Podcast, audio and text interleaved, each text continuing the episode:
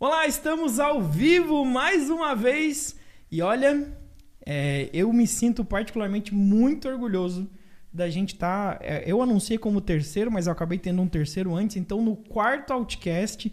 E eu tô. Nossa, gente, eu tô tão orgulhoso das pessoas que estão vindo aqui.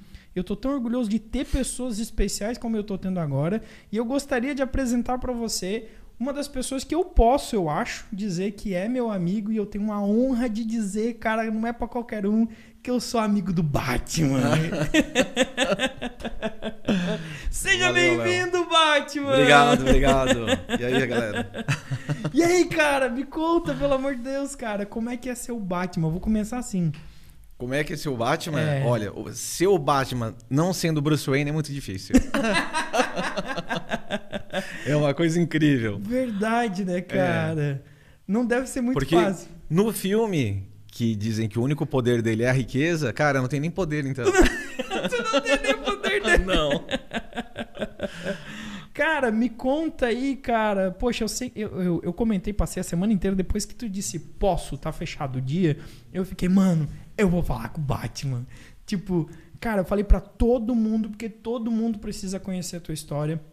A gente tava produzindo no evento em São Paulo, eu tava produzindo com o meu time e a gente tava, cara, produção de evento é loucura, tu sabe disso, tu uhum. vai em muitos eventos. E eu tava produzindo uma correria, cara, para cima e para baixo, daqui a pouco tu sente o clima. Eu não tava percebendo, não tava olhando pro palco. Eu olho pro palco para saber se a câmera tá certa, se a luz tá certa, essas coisas estão acontecendo. Agora, o que que tá sendo dito no palco é pouco provável que eu, que eu vou prestar atenção, sabe? Uhum. E aí tu sente que o clima começou a ficar mais denso, que a galera começou a ficar emocionada. Aí tu olha pro lado, o meu diretor de corte chorando, tu olha pro outro, cameraman segurando a câmera, enxugando as lágrimas. Meu Deus, o que que tá acontecendo? Aí comecei a olhar pro palco, parei, né? Uhum. Aí comecei a olhar, aí daqui a pouco é eu chorando também. E aí o Mar, que cara incrível, que nossa, que história sensacional.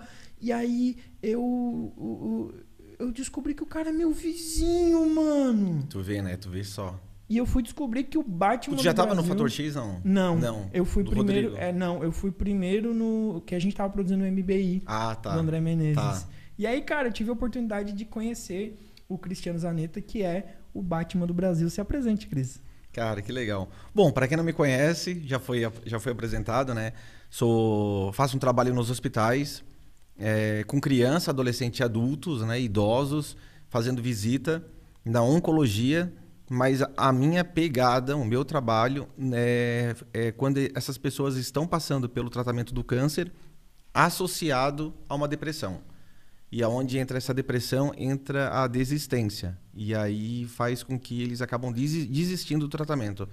O meu trabalho é ir convencer eles a não desistir e voltar para o tratamento. Já faço isso há 15 anos. 15... E tu vive disso? Não, eu vivo. eu digo que eu tenho uma pirâmide, né? Que é o meu trabalho. A ponta é o social. Eu vou sempre dar prioridade para o social. Por mais que ele não me traga dinheiro, que ele, me, ele na verdade, ele, eu tenho um, um custo com isso, mas eu preciso de uma base. E a base é palestras e a minha academia. Tu tem uma academia? Eu tenho uma academia. O Batman é professor de educação física. O Batman é formado em educação física, educador físico. Muito orgulho, cara. E criei uma modalidade de exercício é, focada em treinamentos de super-heróis sem poder. Como assim? Cara, te juro. Eu, eu já tinha uma academia com musculação, ginástica, luta tal. E aí, eu, e aí eu sempre com a roupa do Batman, nas visitas, eu ficava muito cansado. Porque a roupa pesa 25 quilos, sensação térmica de 50 graus. 25 25, quilos. 25. Eu até vou pular de paraquedas agora. Com a, com, com, a roupa? A ideia era pular com a roupa, só que só pode pular com 100 quilos. E eu peso 100 quilos, então... então eu pulo pelado. Mas eu vou ter que fazer uma dieta para conseguir pelo menos pular com alguma coisa da roupa. Cara, onde é que você vai pular? É, vai ser aqui em Santa Catarina. A gente vai fazer toda uma filmagem, tudo. Eu posso. Bom, se vocês quiserem. Ah, tá. Então tá, tá, combinado já, ó, gente. Aqui, ó, quem tá me assistindo aqui, já tá combinado que tu vai pular comigo, hein? Sério? Quer pular? Muito fechadaço! Ah, então tá. tá então. Fechadaço. Opa, já dando porrada no microfone aqui. Tamo eu vou fechado. muito. Eu vou muito. A gente inventou ano passado de fazer um esquema de balão e eu era o único que pilotava o drone, então eu não pude ir no balão, fiquei chateadíssimo. Sério? Viu? Seu merda, eu vou pular de paraquedas, você vai ficar olhando. Cara, que, por quê? Cara. Qual, é, qual é a história? Como é que é? Mas não vai ter drone em paraquedas. né? Imagina pegar drone no paraquedas, vai dar morte, ô. Retardado. Cara, não, eu tô com um projeto que é o é Batman na vida real. Tá. É trazer a ficção dos desenhos animados, do filme, por uma realidade onde as pessoas que se vestem de Batman não têm coragem de fazer. Então a minha ideia é isso. Então, assim, tem é, ensaios de fotos mais picantes. Tem Ui! De Batman? de Batman. Mas isso não vai dar problema? Com quem? Com a esposa pode ser. Não, porque assim, cara. Tira as crianças da sala. É, eu sei que eu sei que de pouquíssimos caras no mundo, tu é um dos poucos que recebeu um reconhecimento da Warner É. por ser pelo teu trabalho como Batman. Assim, a Warner tem um, um zelo gigantesco, tu pode falar melhor do que eu sobre isso. Ela tem um zelo gigantesco com a marca Batman, É. com a figura do Batman. Então, assim, além de não ser repreendido, porque tu poderia receber um- uma moção de dizendo, olha só, vaza Para, daqui. para. É. Ao invés de não fazer isso, tu ainda recebe. o- Como é, o que, que tu recebeu? Como é que foi isso? assim? Cara, isso foi um e-mail que eu recebi dos Estados Unidos, da Warner dos Estados Unidos. Ah, não é nem Warner Brasil. Não, foi lá. Eu, eu, eu construí um site, tinha uns amigos bem nerd, e eu construí um site porque eu tive problema com meu, o com meu trabalho social, porque ninguém conhecia o que eu fazia. Eu fazia e ninguém sabia quem era o, o cara por trás da roupa. Eu entrava escondido nos hospitais e fazia visita. E ninguém sabia. E aí eu ganhei, é, eu- daí depois de uma visita lá que eu quebrei a porta e tal. Ah, não, não, não. Tu acha que tu vai passar assim? assim? não, tu vai contar essa história inteirinha. As pessoas querem saber como é, como Tá. é, como é que começou isso. Tá, Eu sei que então começava tu tem que me lembrar, tu tem que me lembrar Tá, das porque coisas que eu tava falando um antes. documentário. não, cara, é assim, não tem, não tem pauta. É nós falando merda aqui, eu falando merda e tu me, me Não, eu já comecei a falar de presença. academia, já vim a- paraquedas, Mas uma é loucura. isso, nós vamos seguir essa ordem. Me conta, então, pra Tá. gente poder chegar. Eu acho que é justíssimo a pessoa entender por que, que tu recebeu uma moção de reconhecimento da Warner. Como é que começou isso? Tá. Eu sei que eu sei que tem a ver com os palhaços. Não, eu, eu comecei meu trabalho social é, fazendo trabalho tipo dos Doutores Alegria. Tá. Tá, Que é muito conhecido. É, que não era os doutores, mas era tipo os doutores. Eu fiz um treinamento, uma palestra, assisti uma palestra com eles, e aí eu fiz um treinamento e comecei a fazer o trabalho social. Quando meu pai teve câncer, eu vi ele chegar num estágio de uma depressão que ele não queria mais sobreviver. E eu nunca tinha visto isso na minha vida, cara. E meu pai sempre foi um homem muito forte. O meu pai foi aquele cara que carregava o peso nas costas para a família não sofrer. E, e quando eu vi aquela cena, eu falei, cara, mas espera aí, isso acontece com todo mundo? E eu comecei a ver e acontece com criança, com adolescente, com todo mundo. De, de não querer mais. De não querer, de desistir do tratamento. Falar, olha, não, eu quero morrer, eu quero morrer em casa. E, e parar o tratamento. As pessoas chegam ao ponto de parar de comer, cara. Eu, já- eu já fui chamado no hospital porque tinha criança que não estava bebendo água. Assim, é, é, Então, quando acontece isso, elas param de falar. É, é, é punk o negócio Vai, vai desistindo, né? vai desistindo. E aí eu falei, cara, eu vou evoluir no meu processo de social. Eu vou sair do palhaço e vou conseguir uma roupa do Batman o mais real possível e vou fazer esse trabalho, porque o, o palhaço ele não consegue atingir esse estágio. Que eu não tô lá para levar alegria, eu tô lá para trazer uma outra realidade. A ideia é puxar a orelha. É, não é só puxar a orelha, é, é- é mostrar que vale a pena viver, cara. Que vale a pena lutar pela vida, por mais difícil que seja. E aí, e aí eu comecei a fazer esse projeto. Mas aí tu começou assim, é Batman mesmo? Assim, palhaço, palhaço não rola. Meu negócio é Batman. Não, não pensou em mais ninguém. Mais ninguém. Mais ninguém, porque eu tenho uma ligação com Batman da infância já. Pegou fogo na minha casa. É, eu tentei Porque a tirar- história é longa, né? A história é cara? Vai virar livro, ó. Vai virar livro, hein, gente? Vai virar. Vai virar livro, hein, gente? E, e aí eu tenho uma ligação com Batman muito, muito linda, assim, desde pequeno. Só que eu tenho uma coisa de não, não denigrir a imagem do personagem. Eu tenho que ser o mais fiel possível dentro daquele, daquele aspecto que eu tô dentro daquela situação no hospital. E aí foi, e aí fui fazendo as visitas, tal. E aí chegou um ponto que alguma pessoa, uma pessoa quis passar por mim em Florianópolis, entrou, chegou, consegui entrar no hospital, falando que era eu, Que era o Batman. que era o Que Batman. era aquele Batman a- conhecido. O Batman do Brasil. O Batman cosplay. Eu me chamava de Batman cosplay na época. Quem é das antigas sabe que era o Batman cosplay. E aí, porque eu participava, daí, porque daí o que, que aconteceu? Aí eu fui. E aí eu fui. E aí eu vi que começou a dar merda. Tipo, cara, estão querendo se passar por mim pros caras se bater três, quatro fotos lá dentro e se promover.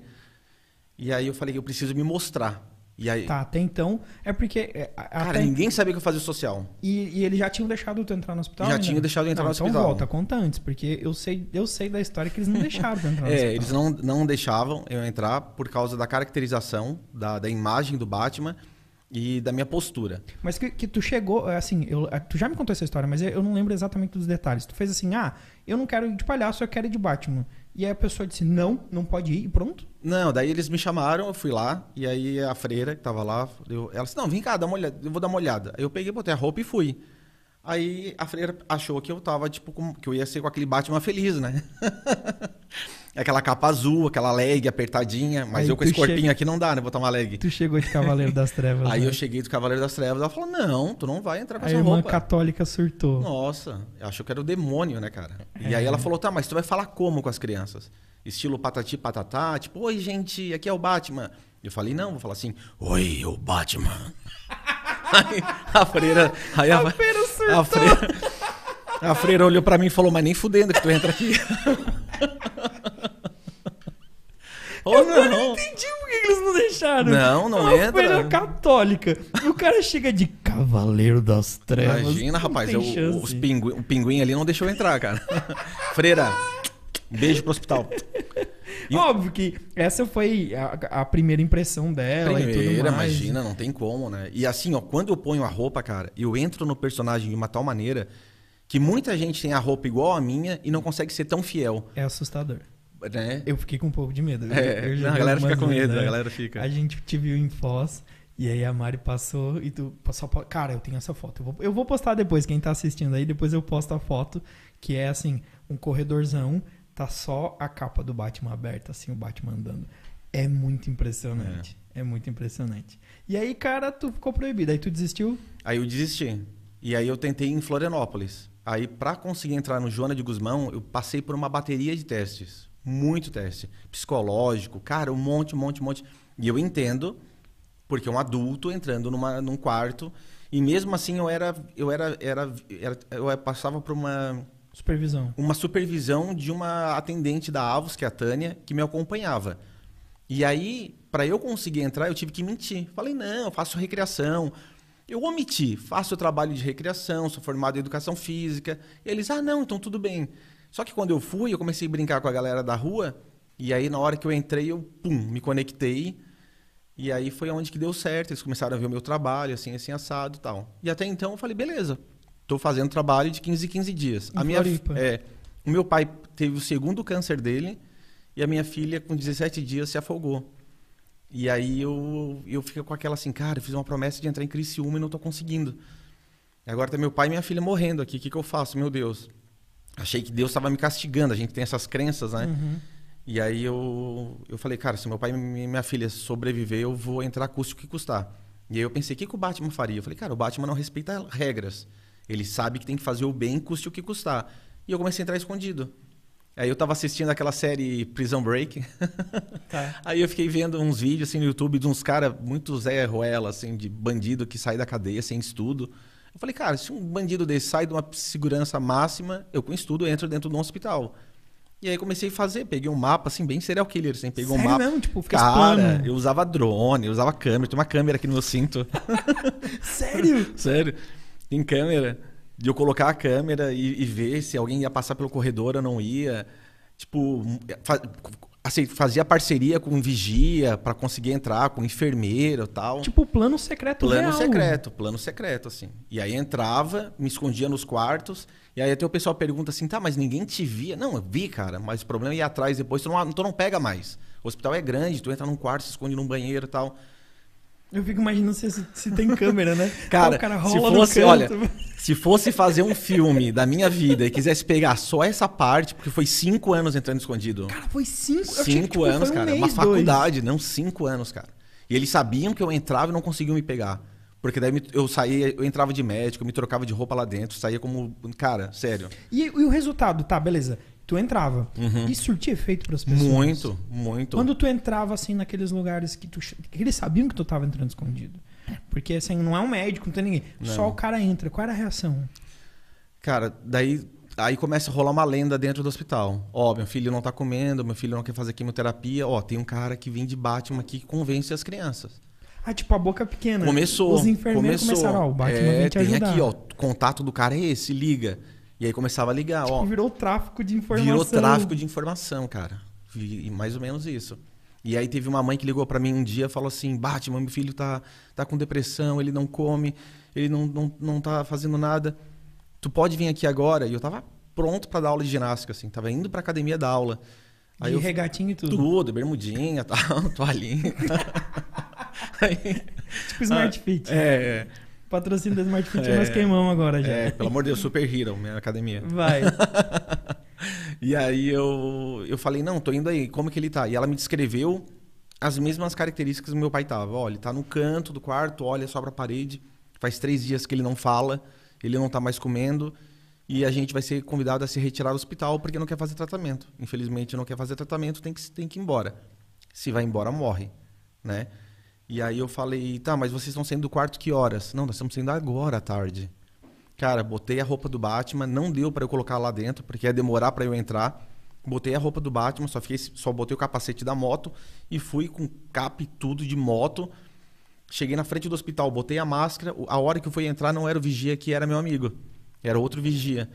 E aí eu expliquei pra ele toda, cara, bem rapor assim, expliquei pra ele todo o processo. Olha, tem uma mãe, o nome dela é Ai, deu um branco agora. Ai, Rosângela. Ai, Rosângela, pelo amor de Deus. Com um filho Wesley que é, tá no quarto número tal, o filho tá com câncer assim, assim, assim, assim. Aí o cara olha pra mim e fala assim: Olha, eu não posso deixar tu entrar, mas eu vou tomar água ali, vou demorar uns cinco minutos. aí eu entro, e aí eu me escondo num quarto, e aí eu fico esperando o, o pessoal sair daquele corredor, que é o corredor é, crítico, assim, da oncologia pediátrica. Na hora que o pessoal sai, eu ligo pra Rosângela e falo assim, ó, vem pra fora que eu quero falar contigo antes de entrar pro quarto. Pergunto como que a criança tá, o Wesley, e aonde que ele tá. Ó, tá lá no canto do quarto. Eu falei, então a senhora entra que eu já vou entrar. Nessa hora, cara, eu fico me perguntando assim, o que que eu vou fazer, cara? O que que eu vou fazer pra essa criança olhar pra mim? Porque eu tenho que virar a chave dela muito rápido pra ela aceitar o medicamento e não ir embora. E aí eu dou um passo pra trás e dou um chutaço na porta. Mas arrebento a porta, cara. Tu quebrou a porta. Quebrei a porta. Aí naquela hora que eu quebrei, o guri olha pro lado assim e fala: Mãe, tu chamou o Batman? E mãe que é mãe, né, cara? Da esporra até o filho morrendo, a mãe, chamei, tu não tá comendo, tu tem que comer, tal, tal, tal. Ela com a voz embargada. E aí eu pergunto se posso entrar, porque tem todo um processo para conseguir entrar, conversar com a criança, tem que ficar na mesma altura dela. Então eu sento tal. E, cara, Nessa hora, eles ligam pro enfermeiro no andar de baixo que cuidava dos adultos, o enfermeiro mais forte que tem que carregar a- a- o- as pessoas para um lado para o outro. E o cara acha que, tipo, ai, tá me tirando, tem um Batman aqui quebrando tudo, ai, para, só que falta. E nesse meio tempo, até cair a ficha do cara, eu converso com o consigo conversar. Quando esse cara entra no quarto, todo afoito, com raiva, porque o cara já chega assim e a galera atrás, vai, vai, vai, vai. Né? Os outros enfermeiros, vai, vai, tira o cara, tira o cara. Que ele entra, ele, ó- ele me olha, cara. Eu levanto bem devagar, assim, ó, em câmera lenta, aponto sim o dedo na cara dele e falo assim: Wesley, tu sabe quem é esse cara? E aí o Wesley falou: não. Eu falei: esse é o Lanterna Verde. O cara tava todo de verde. Aí ele, cara, daí ele dá um sorriso, né? O enfermeiro, não a criança, o enfermeiro dá um sorriso. Aham. E aí a gente, eu sou convidado a me retirar. E a hora que eu tô saindo do quarto, cara, que eu tô saindo assim, ó, todas as crianças com câncer começam a sair do quarto, sabe? Cara, cena de filme, Eu assim. tô todo arrepiado. Cena de filme. Elas começam a sair pedir foto. Na hora que eu chego na porta final, assim, pra ir embora, eu olho pro cara e falo assim, cara, posso voltar pra bater foto? Aí o cara chorando já, falou, "Pô, pode, pode. Aí eu achei que nunca mais ia deixar eu entrar. Daí no outro dia a doutora Juliana liga pra mim e, e aí ela fala que eu tô liberado pra entrar e tranquilo. E até então ninguém sabia, assim. Eu fazia... Aí eu entrei mais um pouco, entrei mais um pouco, comecei a fazer as visitas, tudo, e aí aconteceu aquilo ali de, de se passarem por mim. Aí eu resolvi fazer o site, aí fiz site, fiz um monte de coisa legal tal. E aí eu recebi um agradecimento do Kevin Portner, que é um ator americano, que, que usa a imagem do Batman também para um monte de filme. O cara fez Batman versus Darth Vader, tem um monte de, de história legal do cara, assim, de, de filme legal. E aí a Warner entrou em contato, pediu para entrar em contato com o cara da Warner aqui no Brasil, aí eu entrei e deu certo, assim, tipo... E aí recebeu um e-mail. Como é que foi receber um e-mail assim? Cara, Cara, eu tô chorando. É. Quem é, é pra pai ser alegre isso aqui, pelo amor de Deus. Não, né? é, mas é porque eu não consigo ouvir essa história e não chorar, cara. Eu sou pai. E quem é pai sabe onde aperta, né? É, sim. Graças a Deus, os meus filhos são muito saudáveis, mas eu fico imaginando a dor de um pai chegar no nível de ligar para alguém que ele não conhece e dizer, pelo Cara, amor de Deus, vem falar Eu comigo. recebi um e-mail hoje de uma senhora.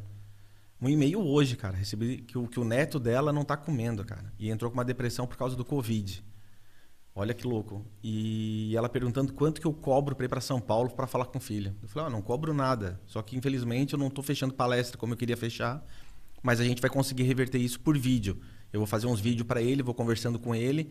E a hora que ele tiver com peso legal, tiver bom, ele vem aqui conhecer minha academia, que é. Eu uso a academia como.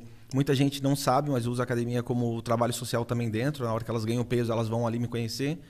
E, ou eu vou lá, assim, tipo, bem, bem tranquilo, assim. Mas eu, eu me pergunto isso, assim, o, que que, o, o ponto que chega de a pessoa ter que ligar pro Batman, assim, tipo, desespero, que é a dor que não deve ser, cara. Cara, é, é- eu fico realmente impressionado. Eu, eu já te disse isso pessoalmente, a gente, já não é a primeira vez que tu me conta essa história, não é a primeira vez que eu choro na tua frente, então dane-se. Mas é, é, é uma história incrível. É. E, e eu acho do caralho, sabe o que eu acho do caralho? Eu acho do caralho o seguinte, que existem muitas formas de se ganhar dinheiro. O empreendedorismo social, ele é real. É real. Ele é real. Você ganha vida também. Óbvio que uma parte das palestras é o seu trabalho, você é isso. Mas é, ter a consciência de que, cara, eu posso sobreviver e ainda posso ajudar outras pessoas, É. e isso ser o principal é o mais legal dessa história inteira. Cara, eu podia ter. Cara, sério, assim, eu podia ter o melhor carro, eu podia estar na melhor casa. Eu falo isso com a minha esposa hoje sobre isso, assim. Tipo, a... o preço, cara, que tem do social, quem faz por amor, cara, é impagável. É uma coisa impagável, cara. E a gente tá entrando numa era, a gente tá na era da experiência. Eu digo isso nas minhas palestras. A gente vive na era da experiência. Tu tem que oferecer um produto e oferecer uma experiência. Nós estamos saindo dessa era, entrando na era do herói, cara. A empresa hoje que não tiver uma atitude de herói, ela vai quebrar. E aí que tá o problema. Todo vilão acha que é herói. Na cabeça de todo vilão, ele acha que é herói. Porque o vilão ele é criado igual um herói. Ele passa por traumas, ele acredita numa crença, ele defende uma causa, só que chega num determinado momento, ele quebra. E as empresas vão acontecer isso. E a diferença grande entre um herói e um vilão é a empatia. Se tu não trabalhar a tua empatia, se a tua empresa não trabalhar isso com teus funcionários, com todo mundo que está ao teu redor, as empresas vão quebrar. Escrevem, Brasil, o que eu tô falando. A era do herói está entrando. Ouçam o Batman. É. Se o Batman falou, tá falado. e aí, cara, beleza, tu começou a fazer esse trabalho inteiro. Quando isso virou de verdade um, um negócio? Porque até então era. Tu tinha academia, até onde eu tô entendendo. Aham. E aí, sei lá, cada 15 dias, depois até mais frequente, tu te vestia de Batman pra socorrer as pessoas. Quando que tu percebeu que isso dava também pra monetizar de forma que, óbvio, eu vou receber um pouco pelo meu trabalho, mas também eu vou ter agora mais uma nova fonte de renda pra ajudar a gente? Cara, na verdade eu não ganho do trabalho social. Eu não, não ganho financeiramente. É, Tu não recebe nada. Nada, não Todo recebo o valor nada. que tu cobra das palestras, como é que fica? Cara, aí, aí funciona o seguinte. A eu- palestra é tua, gente. É assim, É, não, eu a- acho a coisa mais ridícula do mundo tu achar, não, todo o valor da palestra É, pra. Não, não pô, tem que sobreviver. A causa, cara. é, a causa que eu faço é o seguinte: a causa que eu defendo. Todo herói, todo herói, ele precisa conseguir se ajudar para ajudar alguém, tá? Primeira coisa, primeiro patamar é isso. Ah, eu, eu- em 2016 eu passei por um trauma muito grande, onde a minha empresa estava falindo, onde não tinha recursos para ajudar dentro de casa financeiramente e nem ajudar fora, principalmente. E aí eu tive a ideia de dar palestra em empresas. Eu vou lá, conto uma história, que é a minha história de vida, que é o homem por trás da máscara, e aí a empresa motiva as pessoas daquela empresa e a empresa me paga. Com esse dinheiro eu consigo recursos para continuar o meu trabalho. A pegada era essa. E aí a palestra começou a aumentar. Começou a aumentar, começou a aumentar. E aí no Pedro Superti explodiu. O Peso Superte é um evento pra, sei lá, 10 mil pessoas? Cara, naquele dia foi 2.500 pessoas. Foi muito louco aquele evento. Foi assim, ó, eu vou te falar que foi coisa de Deus. É 2.500 empresários, né? cara? Empresários, Quase cara. 2 mil É, empresas, é, né? É, ah, foi coisa de Deus, sabe por quê? Porque eu entrei, eu, eu nesse 2016 eu entrei numa depressão por querer. Porque eu fazia o trabalho social, eu conseguia ter rapport, eh, trabalhar o PNL, inteligência emocional, mas eu não conseguia entender o que era uma depressão. Eu chegava para trabalhar com, a- com as crianças, adolescentes, e não conseguia entender o que, era uma depressão. Então eu desenvolvi uma depressão, muito louco isso. Foi que nem brincar com a baleia azul lá. É o, é o cara que é magro e engorda pra provar que consegue emagrecer. Isso, isso, isso. Só que tem um problema. Quando tu pega uma xícara de café e derrama na pia, tu- a mesma xícara d'água tu não limpa a pia. Tu tem que jogar mais- seis xícaras para conseguir limpar. Então, para mim sair daquela depressão foi muito mais difícil. Então, eu comecei a ver vídeo motivacional. A minha empresa estava ruim. E eu comecei a assistir os vídeos do Pedro Superti gratuito que tinha no YouTube. Para focar em cima da minha empresa. E aí eu, ele, aí eu vi um vídeo dele falando: ah, você tem que fazer uma coisa que você gosta, porque tem que estar envolvido, o que tu faz, não sei o quê. E aí eu falei: cara, eu já tinha um Super Hero que eu treinava para mim. E falei: eu vou transformar a academia inteira em Super Hero, nessa modalidade. O Super Hero era o teu. Era o meu treino secreto. É o treino especial que tu É o meu treino especial, é. É, A base do Super Hero é, é- é fazer um treinamento para qualquer tipo de corpo, qualquer tipo de idade e qualquer tipo de lesão sem abaixar a intensidade do treino. Então, tu tem um problema no joelho, tu pode treinar em alta, alta intensidade dentro de um protocolo que não vai te machucar o joelho, tá? Por quê? Porque o super-herói é isso. Super-herói que eu digo é polícia, bombeiro, que está com o ombro lesionado, mas tem que continuar salvando vidas, o policial que tem que correr com armamento, entendeu? Então, assim, nenhum corpo é 100% forte. A gente sempre tem um lado mais fraco. Então, a, a base é essa, fortalecer a, fortalecer a parte do corpo mais fraca sem abaixar a intensidade do treino. E aí eu mu- mu- mudei a academia toda numa metodologia, academia toda temática. Fui para Gramado, falei, cara, como que não existe uma academia temática? Pô, tua academia toda do Batman, tu entra, parece que tá entrando na Batcaverna, assim. E aí, o que eu tava falando mesmo? Ó, TDAH, TDAH é isso aí, a gente dá uns brancos. Tu tava falando que tu, tu tava Ah, da baixa palestra, da palestra, Tu foi é. fazer a palestra com o... da palestra. E aí o que, aconteceu? Aí eu liguei, aí deu certo, a gente ficou um ano em laboratório, utilizando a academia como laboratório. Depois que a academia deu certo, a gente fez o lançamento. Aí veio, cara, veio o Hector, que é o dublador do Batman, seu mestre de cerimônia, muito legal. Marcos Duval, que hoje é senadora, né? ele, ele era da SWAT uma, uma época. Muito legal, assim. E aí eu. E aí eu liguei pro Pedro Superti, mandei um- uma mensagem no celular agradecendo ele. Só, cara, eu quero te agradecer porque eu vi teus vídeos e consegui mudar minha empresa. E aí ele começou a responder. Não, mas peraí, como assim? Eu falei, não, comecei a assi- a assistir, tal, tal, tal. Dele, cara, se tu tivesse feito o curso, eu te conseguia colocar aqui na palestra. Eu falei, cara, mas eu não fiz o curso, mas foi gratuito. Ele, sério? Eu falei, sério. Cara, então, consegue vir aqui agora? Agora sim, eu tava conversando com ele na segunda, era pra estar quinta-feira lá, com moto e tudo. em São Paulo. Em São Paulo. E a moto tinha que colocar no, no- no nono andar de um prédio, porque a, a- a hora que eu entro lá era num saguão no nono andar. Então eu tinha que passar tudo pelos uns, uns, uns elevadores de carga, umas coisas sinistras assim. E eu falei, cara, pro Batman, dá jeito, não tem problema. E aí a gente foi, e aí na hora de palestrar lá foi aquele sucesso. Cara, e aí. Aí eu sei, eu só sei disso quando eu vi lá o Batman. eu- eu- o meu irmão tá ali agora. Ele tava lá junto no dia. E aí a gente viu. ok, a- a- Eu vi já, já era a onda, né? Não foi Aham. o ponto sísmico, já era a onda disso. E aí tu desencadeou em fazer palestra em cima de palestra. E, e aí virou meio que o- uma forma de arrecadar. Virou porque o que eu trabalho, cara, é único. Então, assim, muita gente dá palestra de venda. Passa técnica de venda. Falei, legal. Mas vende uma coisa que não é boa. E, vai, e, e- e ela é boa lá na frente, mas ela vai te dar um resultado ruim. Por exemplo, tu tá com câncer. Tu desistiu de fazer o tratamento. A minha venda é, tu tem que fazer quimioterapia. Tu vai perder cabelo, tu vai ficar enjoado, tu vai ficar com tremores na mão, tu vai te dar uma reação. Mas tu não pode parar. Tu tem que continuar. Então eu, eu, eu, eu tenho um, um- um- Eu chamo de ciência do Batman, que é um conjunto de fatores que eu comecei a colocar na minha empresa e para as pessoas ao meu redor e começou a dar sucesso, cara, naquilo ali. Porque eu, eu, eu- o meu trabalho está envolvido nas duas piores doenças, que é a depressão e o câncer. E se isso dá certo, cara, dá certo para qualquer um. Na verdade, assim, não é nem depressão e ou câncer. É os dois. a depressão misturada com o câncer. Misturado com câncer. Porque se os dois sozinhos já são difíceis, os dois misturados. Cara, é- Cara. E aí, cara, tu. tu, tu... Ah, bom, tu, tu deve ganhar muita gente, deve fazer reverter muita coisa. Mas já aconteceu tu chegar e A pessoa não querer? Teve. Teve, assim, de não querer a conversa? É. E, tipo assim, cara, o Batman, ah, não, cara. Cara, tem. É que assim, ó. é, teve um dia que foi eu e a Mulher Maravilha, uma amiga minha, Vanessa, um beijão. A gente foi fazer uma visita, tinha um menino de 14 anos.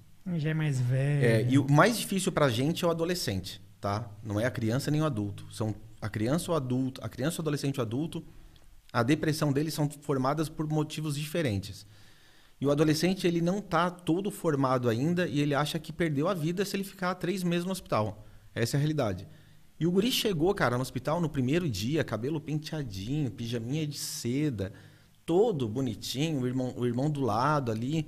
E a gente entrou, ele começou a rir da nossa cara. Começou a rir. Eu assim, ah, posso entrar no quarto, conversar? E o guri, kkkkkkkk. Aí eu falei, não, tranquilo. Eu volto aqui depois. E a gente saiu. E a Mulher Maravilha, assim, tipo, cara, eu não queria que ela entrasse no quarto ali, porque o filho dela tinha a mesma idade. E era uma das primeiras visitas que ela estava fazendo. E aí eu não queria que ela entrasse, ela temou e entrou. Quando eu voltei no quarto ali, é, tinha uma outra pessoa fazendo visita e falou: Não, vai ser tranquilo, vai dar tudo certo. Eu falei: Não, não vai ser tranquilo. Cara, tu tá doente? Tu vai ficar aqui uns 5 anos. E eu comecei a mostrar a realidade pro cara. Esse teu cabelinho penteado aí vai cair, cara. E aí ele regalou a baga do olho. Daí eu comecei a conversar com ele de uma postura que é mais ou menos uma postura, por exemplo, de uma empresa. Cara, se tu continuar assim, tu vai quebrar. Tem que jogar a verdade pro cara, porque assim, a pessoa que tá doente, cara, minha mãe passou por um câncer agora, tá bem, tá em casa. Me deram pêsames na rua. Como se ela já tivesse morrido. Então, assim, tem algumas padronizações dentro da doença que tu não pode fazer. Por exemplo, tu não pode tratar a pessoa como ela já tivesse morta, tivesse num tu, tu tinha tu tivesse num, num, num, velório e não pode também ficar falando assim, ah, isso vai ser tudo bem, isso vai passar rápido, isso, cara, não vai. Tem que mostrar para a pessoa que, tu, que ela precisa estar tá forte para pegar um escudo, pegar uma espada, e ela precisa ir para guerra. Ela vai ver coisa ruim nessa guerra. Entendeu? Não é bonito, né? Não é cara, é bonito, não cara. romantiza, não romantiza, não. Não romantiza. Entendeu? E aí tu, e aí tu transforma isso em força para a pessoa. Tu transforma essa raiva, tu canaliza uma raiva da pessoa e tu projeta essa raiva como uma forma positiva. A gente foi criado com alguns sentimentos ruins. Por exemplo, o homem não chora. Não engole, engole o choro. eu tô eu tava é, chorando é, até agora há pouco. É, tu não pode demonstrar raiva.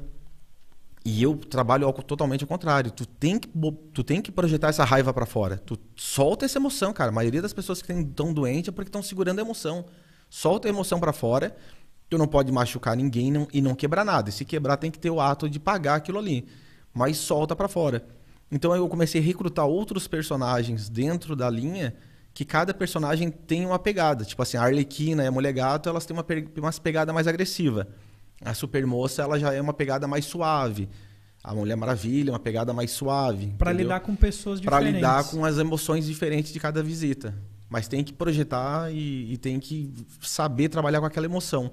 Por isso que na palestra eu me destaco muito. Porque eu começo a trabalhar com a emoção das pessoas. Eu faço, agora vão chorar, agora vão rir. Agora vão chorar e vão rir. Então, porque tu começa a trabalhar com isso e daí tu consegue conectar melhor as pessoas. Cara, e é, é impressionante, cara. Eu já eu, eu assisti, acabei assistindo já duas vezes. Tu teve num outro evento onde a gente tava.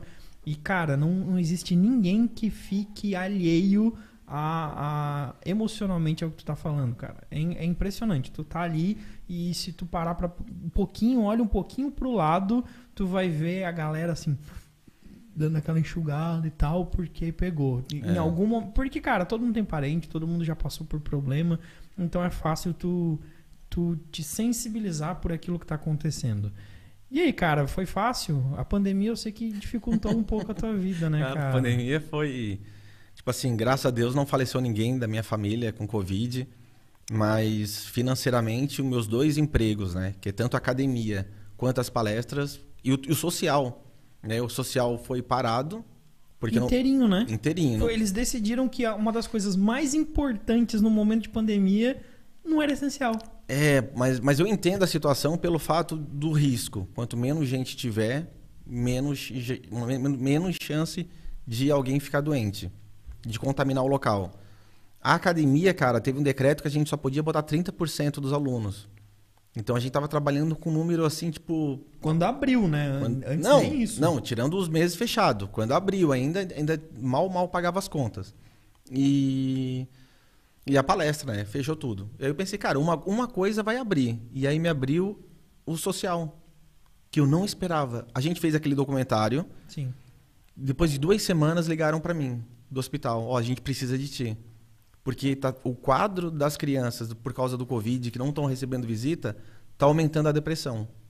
E eu fui chamado pra Recife, cara. Quando, quando o Recife ligou pra mim, eu achei que era pra fazer uma palestra. Eu disse, não, nós estamos chamando aqui no Hospital do GAAC que a gente precisa da tua visita aqui. E aí tu foi a Recife. Eu fui pra Recife. E aí começou a fazer alguns tipos de visita pagas para as despesas, pelo menos, para ir nesses É, lugares. daí eles pagavam passagem aérea e. Passagem aérea e. E hotel só. Eu não Uhum. cobro. Para a visita não. Não, não, Não faz nem sentido, Não, né? não faz nem sentido. Eu poderia estar milionário, né, cara? Porque é, eu digo assim: tu tem um filho doente, o hospital cobra, o médico cobra, entendeu? Uhum. O enfermeiro cobra. Mas eu tô de um outro lado da esfera, cara. Eu tô na imagem de um, de um, de um super-herói que não tem como eu cobrar. Por mais que a Warner chegue para mim e fale assim, Cris, pode começar a cobrar agora. Eu não vou cobrar. Eu não vou cobrar. Eu, eu posso cobrar outra coisa. A palestra, a academia, e dali pegar dinheiro e focar. Agora, uma criança doente e o pai ter que tirar do bolso para... Rapaz, não, não, não... Comigo não existe. Tem pessoas que cobram, eu sei que tem outros super-heróis que acabam cobrando. Cara, mas vai de cada um. Ah, tu- Eu acho que até entendo que tu respeite, né? Mas, Vai de cada um. mas não, é a tua, não é a tua visão. E aqui temos um cinto de tua de... Quer mostrar aí pra galera? Dá pra ver bem, Gabs? Hã? Na primeira que tá dando pra ver bem. É... Cara, é, tu, tu gosta bastante do cinto, né? Tu- Gosto. o cinto, cara, o cinto, foi- ele muda direto, tá? Ele muda direto de. o- Os elementos que Os tem. elementos, é, conforme eu ia, eu tinha um, um drone também que eu carregava, que era um drone Um melhor. drone? Um drone também, pra fazer a vistoria de cima, pra ver se eu conseguia passar pelo lado de trás do hospital. que a roupa, a roupa era muito pesada, eu tinha que ter essa visibilidade, cara. Cara, é, tu, tu falou que ela tem 25 quilos? Não. A roupa sim, é, roupa completa. tem- o que, que é que vem nela? Cara, é uma a- roupa. Para o pessoal entender de casa, é uma roupa para moto. Ela é uma roupa feita para andar de moto esportiva. E ela tem a mesma eh, tecnologia para moto de cross. Então é protetor de canela, protetor de joelho, protetor de coxa, protetor de coluna, de cervical, protetor no peitoral, protetor de costela. É uma armadura. E aí, quanto mais tempo tu fica, mais, sua, mais tu começa a transpirar, E o que, que é mais pesado?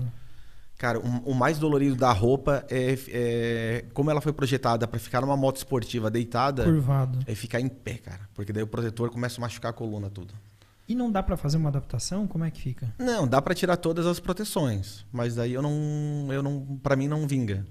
Porque daí não é o Batman, né, cara? Mas O é- Batman tem que passar trabalho. Não, mas eu digo assim, não, beleza, na frente tudo bem, mas atrás tu tá de capa, não teria como resolver essa parte de coluna? Cara, até poderia, mas eu não É tipo, faz parte da minha penitência. faz parte da minha penitência. Faz parte. Eu tô ali, é, sei lá. Vai que um dia eu caio, me machuco, vou atropelado e por causa que não tá com protetor de coluna me ferro. sei lá. Né? Então, ela pesa 25 quilos e É. chega até 50 graus dentro dela. Até 50. E- Tu já passou por umas boas aí, né? Cara, eu já passei mal, assim, de. de... Eu, eu tive que. Olha só, eu para poder entender o meu corpo, eu tive que quase chegar ao ponto de desmaiar para entender o que, que o meu corpo acontecia. Até onde tu aguentava. Então, na desidratação, o que, que acontece primeiro? A arritmia. Eu começo a sentir um batimento muito forte e eu começo a sentir tremor na mão. A coordenação motora começa a ficar muito fraco. Depois de quanto tempo, mais ou menos? Cara, é a- depende, assim. Eu já cheguei a ficar 9 horas e meia no hospital. Atendendo gente. Direto, direto, direto. e- 9 horas e meia. Foi o meu máximo, assim. Foi, dali não, não conseguia mais. Hoje, por causa do Covid, tá tranquilo, porque é duas horas só que tu pode ficar. Então tá bem, bem tranquilo. Duas horas carregando um saco de de 25 quilos. É mais ou menos. e. E é que tu falou mesmo. Gente, é o TDAH, hein? É, é os pepinos, é os Ah. pepinos. E eu sei que. Deixa eu fechar aqui. Ó, quem tá assistindo aí. Ó, quem tá assistindo aqui só pra ver, eu vou desligar que tá acabando a bateria. Vai pro YouTube. Vai Vai, pro- pro YouTube, arrasta pra cima É, os stories ali e eu vem pro YouTube no- continuar aqui. Eu botei no meu link lá, pode entrar lá. Ó, eu tô, eu tô aqui, pode mandar pergunta aqui no YouTube, é, manda pergunta pra gente se quiser perguntar pro Batman. Aproveitar que quem tá ao vivo, é, se quiser perguntar, fica à vontade. Vamos, vamos continuar aqui. Se aparecer alguma pergunta, a gente continua. É, eu sei que tu recebeu um prêmio, do, foi do Exército? Cara, eu, eu, eu, recebi vários prêmios, assim. Teve um que eu recebi muito legal, que foi é chamado Oscar da Saúde. Que eles dão, assim, é, um troféu para o melhor cirurgião, o melhor atendimento, não sei o quê. E aí tinha lá o melhor trabalho social, era o meu. E foi em Criciúma, cara. Foi muito bacana. Quando eu tava indo receber o prêmio, a freira que não deixava eu entrar, ela falou o seguinte: continue quebrando várias portas. Cara, aquilo ali para mim. Ela falou assim: continue quebrando várias portas. Se for para salvar uma vida, não importa quantas portas tu for quebrar. Cara, aquilo ali para mim foi tipo assim: como que de uma situação mudou para outra, assim. Foi incrível, cara, aquilo ali. É, ela, ela, eu entendo, ela perdeu o preconceito. Claro. Né? É, hoje, tu explicando a história, ficou muito claro porque que ela proibiu, né, cara? o pinguim não gosta do Cavaleiro das Trevas. Não, não. Então, assim, depois que ela viu a realidade, o resultado do teu trabalho, fica fácil. Mas eu sei que tu recebeu uma do exército e teve perrengue aí, né? Tive, é, eu recebi a do exército. Aqui, na verdade, eles queriam me homenagear em Joinville para receber a medalha é a medalha que é dada aos pracinhas quando voltaram da Segunda Guerra Mundial. E aí, quando eu voltei, eu falei, não, Joinville não, cara, tem que receber em Criciúma, meu trabalho social faço aqui e tal. Daí o cara falou assim, não, então vamos fazer o seguinte, é, vai ser no dia da bandeira, pode ser? Eu falei, ah, tranquilo.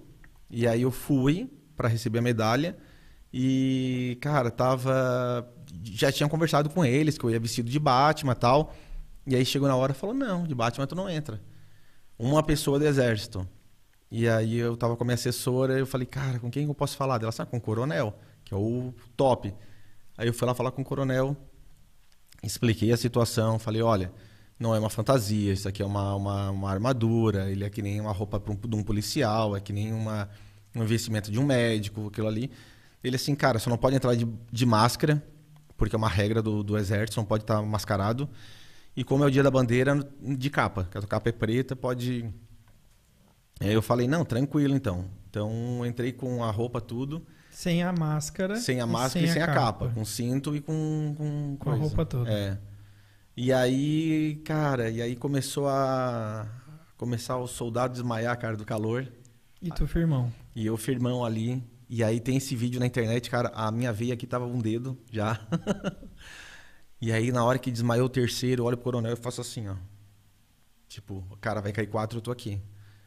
E aí foi homenageado, tal, recebi a minha homenagem, tal, e acabou. Aí tava os parentes ali, meus amigos, tal. Vi algumas crianças do hospital que já estavam curadas também, já foram ali, tal. E eu gravei um, um tipo de um documentário, porque eu queria deixar isso registrado. Quando o pessoal já tinha gravado tudo no começo, e aí meu pai, o coronel, tinha gravado tudo no começo. E aí acabou, todo mundo saiu para tomar uma água na sombra. O cara falou assim: posso chamar umas crianças aqui, que a gente faz um trabalho social com umas crianças carentes e tal. Falei, pode, tu pode botar máscara? eu pensei, cara, mas não podia, né? Agora pode, olha só como as coisas mudam. E aí eu botei a máscara, bati foto com as 50 crianças, conversei com elas. E aí na hora de tirar a máscara, ele foi apertar minha mão e tinha uma, uma medalha, cara. Outra medalha dentro da mão dele, assim. E ele falou assim, é assim que a gente entrega essa medalha. Aqui no Exército de Criciúma, a gente tem uma medalha de de, cara, a expressão é tipo, de ficar sempre parado, assim, eu fugi o, o termo aqui agora. Sentinela, alguma coisa assim.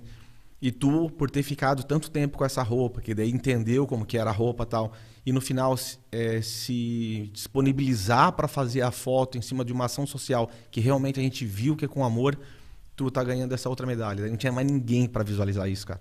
Daí minha assessora foi lá, bateu as fotos, eu recebendo e tal. Falei, ah, que legal, cara. Duas medalhas numa só. Num dia Num só. Num dia cara. só. Que incrível, cara. E, e, muita gente entra em contato contigo depois de curado? Ah, eu tenho contato com muita gente. Muita gente. E assim, eu, per, eu perdi também, assim, a. Que é muita gente, né? Eu fazia visita duas vezes por semana, uma vez por semana era direto. Imagina, 15 anos fazendo isso. E, e cara, né, é muita gente. Assim, tanto é que quando o livro ficou pronto, que a gente vai lançar o livro ainda. E eu comecei a ler o livro, tinha história que eu não lembrava mais, cara. Que tu foi escrevendo e passou... Que eu fui passando para jornalista para escrever o livro e aí eu não lembrava mais. Eu comecei a ler e falei, cara, olha só essa história que eu não lembrava mais, cara. Que incrível. De tanta, tanta história que acontece, né? Cara, muito legal. Tem mais tem, tem uma galera aqui que fez a pergunta. O Gabriel Demo, posso pular de paraquedas também? Pode, se tu pagar, tu pode pular a hora que tu quiser, cara. Onde é que é? Tem Torres? Torres deve ter. Eu acho que no Rio, interior do Rio, também tem lugar. Se tu quiser. Tem em Boituva, se eu não me engano, em São Paulo. Tu pode ir até lá. Floripa. Floripa também deve ter. É só aí, Gabriel.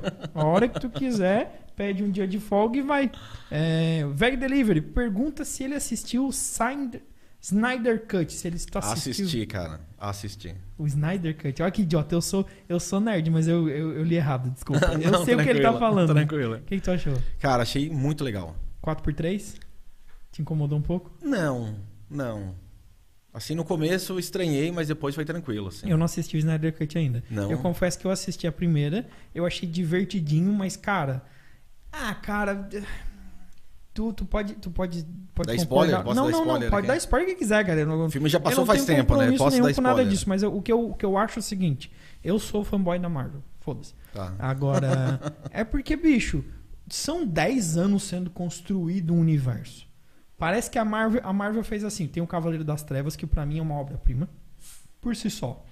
Então, o Nolan é foda, Uhum. ele fez uma parada inacreditável pra época. Pra época. Ninguém dava bola nenhuma, Aham. ninguém dava respeito pra um filme de herói. Nada. Não existia. Então vem o Cavaleiro das Trevas, faz um trabalho sensacional, o Nolan pega a gaita dele e vai embora. E foda-se, vocês que se virem aí. Nisso, a Marvel percebeu a oportunidade, eu acho, vendo Uhum. o meu ver. E aí seguiu por um caminho de construção. Construção dentro de uma realidade da ficção, né? Exatamente. E aí a DC ficou deitada eternamente em berço esplêndido até que sai Avengers 1 e destrói É. Aí a DC fez assim: ups! Fizeram melhor que o nosso! Corre, corre, corre, corre! Nós temos que fazer. E aí, cara, parece que é assim, nas coxas. É no desespero. E a sensação que eu tenho é que eles estão assim: ó, botaram um herói engraçado. Puxa alguém pra fazer umas piadas aí. A sensação que eu tenho é assim, que tá sempre atrás. A DC tá sempre atrás. Então, assim, a- a- ao meu ver, é, o, o- o Snyder Cut, o, o outro lá Cut, enfim, o, o- o universo da DC, ele é muito bom no Batman e só, meu amigo. Isso, no Batman, assim, Nolan. Nolan. Universo Nolan. Depois disso, não, não vejo nada mais. Mas enfim, não foi, a pergunta não foi É, pra mim, foi pra ti, vai. Cara, o, esse filme da Liga da Justiça, ele, ele mudou totalmente, assim. Por mais que já tenha feito outro, desconsidera aquele lá. Ele tem uma construção do Batman e do Bruce Wayne de uma tal maneira que o Nolan não conseguiu projetar. É, cara, isso é forte. Eu entendo que eram épocas diferentes. O filme do Nolan, se eu não me engano, era de 10 a 12 anos a, a classificação. As cenas de luta foram dificultadas por uma época que as câmeras eles tinham um esquema de filmar meio que mexendo para dar uma um... cara e estragava as, as performances de arte, da- da- das artes marciais. Mas o que ele conseguiu trazer da realidade do Batman, cara, tem Mulher Maravilha, tem o Super Homem, enfim, eu vou falar do Batman assim. Ele conseguiu arrumar totalmente um Bruce Wayne Batman no filme. O, o Snyder. O Snyder. Eu vou, eu vou dar um exemplo aqui. Começo do filme, começo do filme, que o Batman tá indo atrás do, do Aquaman, que ele tá indo pelas montanhas. Totalmente simples o cara, com um cavalo, um bule esquentando água. Quando ele chega para conversar lá, que o ancião pergunta como é que ele veio, porque tá nevando, tá uma nevasca, pelo mar não tem como vir, o Aquaman tá ligado que pelo mar não tem como vir, e por helicóptero também não. E o Bruce Wayne fala assim: "Não, eu vim pelas montanhas". O ancião falou: "Impossível". Só o fato de. É, é muito sutil isso. No momento que ele fala assim, é impossível, cara, tu mostra como o Batman é foda. Entendeu? Que um ser humano normal não conseguiria fazer aquilo com a simplicidade e a força que ele fez. Isso que eu acho incrível, cara, e que motiva as pessoas que estão com câncer. É tu conseguir vencer um, um- um monstro dentro de ti com uma força dentro do, do teu eu, assim. E aí passa-se o filme, enfim. E aí tem uma hora que eles estão indo atrás do vilão e aí o, o Cyborg, cara, que é o cara totalmente estrategista, que é uma máquina que consegue prever um monte de coisa, ele faz um cálculo de combate e o Batman fala assim: "Não, assim a gente vai perder. Vamos por outro caminho, assim assim assado". Falei: "Cara, esse é o Batman estrategista". Ele ganha da máquina, né? Cara, tá entendendo a situação? E aí tem uma outra parte que o Alfred questiona ele e ele fala assim: fé, Alfred. Cara, aquilo ali trouxe. Traz Deus, tá ligado? É um super-herói que, que, que ele, ele, ele, ele clama por uma, uma outra excelência. Assim, não, cara, fé Alfred, fé Alfred. Eu não poderia falar mais sobre o filme. Então, assim, cara. Cara, vale a pena assistir às quatro horas e é animal, né? O bom palestrante, ele consegue fazer, fazer uma palestra inteira de um filme, né? Nossa, de uma cena. Tu tira a Cara, tu, tu, já levantou três pilares que eu acho que se tu quisesse, tu falaria por 20 minutos uhum. cada um deles. Bota mais dois, já deu uma palestra. tá, e, e Ben Affleck? Cara, ele foi. Esse que é o problema, né? Do, do ator passar na mão de várias pessoas ali e ter, ter problema. Eu, eu gosto do Batman dele. Gosta? Gosto. Ganha do, do Cavaleiro das Trevas? É difícil. É dif... Não é que é difícil, é que é diferente, cara. São universos diferentes. O Cavaleiro da Treva é um Batman real. Tu vê o filme do Cavaleiro das Trevas, do filme do Coringa ali, é um filme policial, cara. É incrível, né? É incrível. Nem parece que é super-herói. Parece que o cara tá com uma roupa da SWAT melhorzinha do que a outra, assim. É um cara com, com recursos. Tu vê uma coisa, assim, muito forte. E, e tem uma profundidade no Batman Ressurge, cara. Pô, é, pra mim foi muito forte o Batman Ressurge porque tu pega um Batman com depressão, cara. Tu vê que ele tá depressivo. Não é falado que ele tá com depressão. Mas tu vê um rosto magro. Tu vê um cara é, por, por fazer a barba Tu vê um cara que fica falido. No, no Cavaleiro, né? É, não, é no Cavaleiro, no Ressurge, né? No sim, último, sim, no último. É... Tu vê um Batman assim que ele tem que ser totalmente const... só com a força mesmo, entendeu? E, cara, só agora nas HQs que fizeram um Batman falido, assim. E o, e o, Nolan já preveu o Nolan isso. já preveu isso, cara. Né? É. Então, muito forte, muito forte. E o Ben Affleck é o Batman dos quadrinhos, né, cara? É outra coisa, é o Batman da HQ. É mais. É mais tu, tu, então tu diria que o Ben Affleck ele é mais fiel aos quadrinhos? Mais fiel aos quadrinhos. Porque, de certa forma, é um universo fantasioso do é, todo, é, né, fantasioso, cara? É. Ele é. Não, ah, não, não é real. Cara, não é real, né? Uhum. Não, eu vi uma discussão da, da Marvel, né? Ai, porque é da onde se viu uma Amazona ter pelo raspado. Cara, não existe, cara. Olha só, ela não existe. É, tá ligado? É. Não encana com isso. Não, pode não ser, tenta puxar briga com coisa que não. Pode ser como a minha imaginação quiser, é, cara. Eu que tô é. dirigindo. Acha ruim, pega 500 milhões e faz um pra ti também. Né? Cara, tem mais uma pergunta e essa, bah, essa é bem legal. O Gui, o Gui, que é o que perguntou se tu assistiu o Snyder Cut, ele disse, cara, o arco do Cyborg foi incrível também. Ele gostou bastante. O, o, Gui, o Guilherme, ele é. Eu vou, vou conversar Guilherme, com ele. Um abração aí. O Gui trabalha comigo, ele é nosso designer. E ele tem um canal de cinema incrível, Massa. cara. Então nós vamos falar sobre ele rapidão. Aqui, ó. É, a Márcia Rosa mandou o seguinte: Oi, Cristiano. Deus te abençoe sempre. Márcia de Votuporanga, Santa Catarina. E a pergunta dela eu acho sensacional. Como você se equilibra emocionalmente após visitas no hospital? É foda. É, Márcia, essa é a pergunta que é mais feita. Porque as pessoas elas se questionam muito como eu consigo fazer isso por tanto tempo. E, e o que eu posso dizer aqui para vocês é o seguinte: é, tem um determinado momento na vida que tu chega num estágio que tu fala, ou eu paro agora, ou eu dou dois passos para trás e faço o que eu fazia antes, ou eu enfrento e vou para frente. Só que eu sei que se eu enfrentar e for para frente, vai me doer mais. Aí que está a verdadeira ação social. A gente tem três ações sociais. A gente tem a ação social por temor, as pessoas que fazem o bem por medo, né? A, a, a religião usou muito isso como base para conseguir fiéis. Então tu não faz por amor, tu faz por temor. Cara, se eu fizer coisa errada, eu vou pro inferno. Mais ou menos isso. A gente tem a pessoa que faz por popular, popularidade, e a pessoa que põe uma roupa, uma camiseta de uma ONG, bate foto, mas na hora de fazer um pedágio ao meio-dia, num sol de 40 graus, ela tem uma desculpa que está com enxaqueca. Ela sempre vai ter uma desculpa para fazer o bem. Ou sempre. só faz a foto, né? Não mas nem... a foto, cara, tem 50 pose. É que nem aquele que vai pra academia, só bate foto, mas não malha. Né? Tem alguma coisa contra? Não. eu, eu, eu malho para comer, cara. Eu falo isso para todo mundo. Cara, eu sou um Batman gordinho porque eu gosto de comer. Então eu malho para poder comer. É, eu só esqueço de malhar, tirando isso. É como o Tim fala, eu, eu fiz dieta, eu fui nesse negócio de academia e tudo mais. E em duas semanas eu perdi 15 dias. e aí a gente tem o terceiro, que é quem realmente faz ação social. E aí quando chega nesse estágio, realmente é muito dolorido. Eu digo que pra gente poder se fortalecer de músculo, a gente vai para academia, né? A gente quer melhorar nossa inteligência, a gente lê, pega um mentor, a gente desenvolve alguma coisa para nos guiar de uma maneira que possa nos evoluir financeiramente ou emocional. Para a gente trabalhar a nossa empatia, a gente tem que passar por algumas diversidades dentro de alguma coisa que vai nos doer. Por exemplo, quem gosta muito de animais, de cães e cachorro, que for numa casa abandonada, que tá com um monte de cachorro, de gatinho ali, muito doente, tu vai sentir uma dor daquilo ali. Tu vai chegar em casa, vai ver teu bichinho bem curado ali e tal, e vai te dar uma sensação de dor que tu queria fazer mais para aqueles outros animais. Então, essa dificuldade é o que faz as pessoas pararem ou elas continuarem. E aí eu resolvi continuar. E para mim foi difícil, porque quando eu saí do social, do palhaço, e fui pro Batman, cara, eu tive uma reação de muito medo.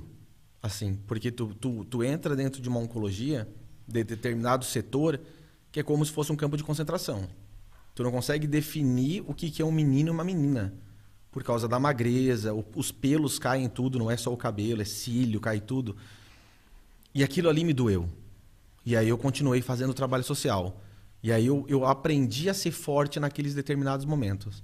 Quando a criança se curava, que ia para casa, e ela passava por, por um tratamento de tem que passar por cinco anos, e ela desenvolvia um outro câncer, e ela voltava para o hospital depois de dois, três anos, e ela, Batman, tu tá aqui ainda, não sei o que, tal, tal. Que eu falava, meu Deus, Yasmin, o que, que, que, que houve? A mãe falou, ah, ela tá com câncer de novo. Cara, aquilo ali, aquilo ali me quebrava, assim, me destruía, porque eu sabia que ela ia ter que passar tudo de novo. Aí eu passei por um outro estágio, que era avisar as crianças que elas teriam que amputar alguma parte do corpo. Foi o caso da Mari, que a gente conseguiu, né? Mari, um beijo, te amo. Uma menina de 13 anos que eu tive que convencer ela a amputar o, o, a perna. Isso aí, cara, chegar em casa destruído. E aí foi aumentando. Cara, cara, como, como o que tu disse? Aí, ó, não, só para finalizar, cara. E aí eu, a minha filha tava com 10 anos de idade. Eu passei por uma doença que me deram dois anos de vida. Meu pai teve câncer. Minha mãe teve câncer recente agora, tá bem, graças a Deus. Tanto meu pai e minha mãe estão tão bem. Minha filha, com 10 anos de idade, começa a cair do colégio do nada. Começa a ter roxo pelo corpo. Eu levo ela pro hospital, vou pro médico. Resumindo a conversa, o médico fala assim, cara, ou ela tá com tumor no joelho, um câncer no joelho, ou ela tem uma doença rara que atinge meninos na puberdade. Eu falei, cara, uma doença rara em meninos na puberdade, minha filha tem 10 anos, nem na puberdade tá, ela tá com câncer. Na hora. O dia que ela tava, o dia que ela tinha que fazer alguns exames ali, que os exames não estavam prontos, e ela teve que fazer xixi, ela tava no banheiro fazendo xixi, ela grita: "Pai, pai, pai, vem cá, vem cá, vem cá". E eu vou no banheiro e ela fala assim: "Não consigo levantar". Cara, a força que eu tive que fazer para esconder uma dor foi surreal. Mas foi surreal essa dor. Peguei ela no colo, falei: "Ah, filha, tá tá fazendo muita força na academia, não sei o que, brincando com ela para esconder aquela dor".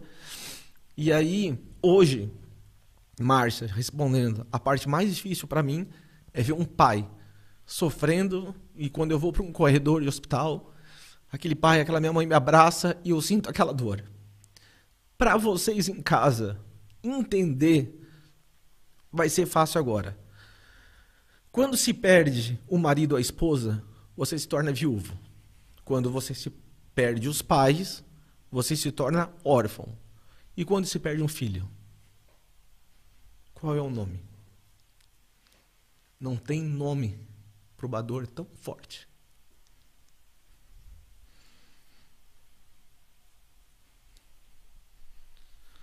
Então, gente, vamos mudar de assunto? que o Batman é isso, o Batman é chororô, né? Eu, eu falei que é, vocês iam é, chorar. Eu é, falei, é. eu disse, eu avisei na semana passada que ia ter choro. Eu falei. Então, todos avisados. Fodam-se vocês se preparem para isso. Então, então, respondendo ali para Márcia, é não parar, é acreditar que o que eu estou fazendo tem uma diferença. Não estou ali só como uma planta. Tenho diferença. Eu sei que eu vou me machucar mas eu sei que eu estou mudando vidas. Essa é, a, é, o, é o que faz eu não parar. É entender que não é fácil, mas é preciso, é né? É preciso. Se tem alguém sofrendo lá na frente, eu preciso atravessar uma porta de dor, sofrer junto, mas fazer com que aquela pessoa melhore. Tem muito choro no corredor? Cara, tem.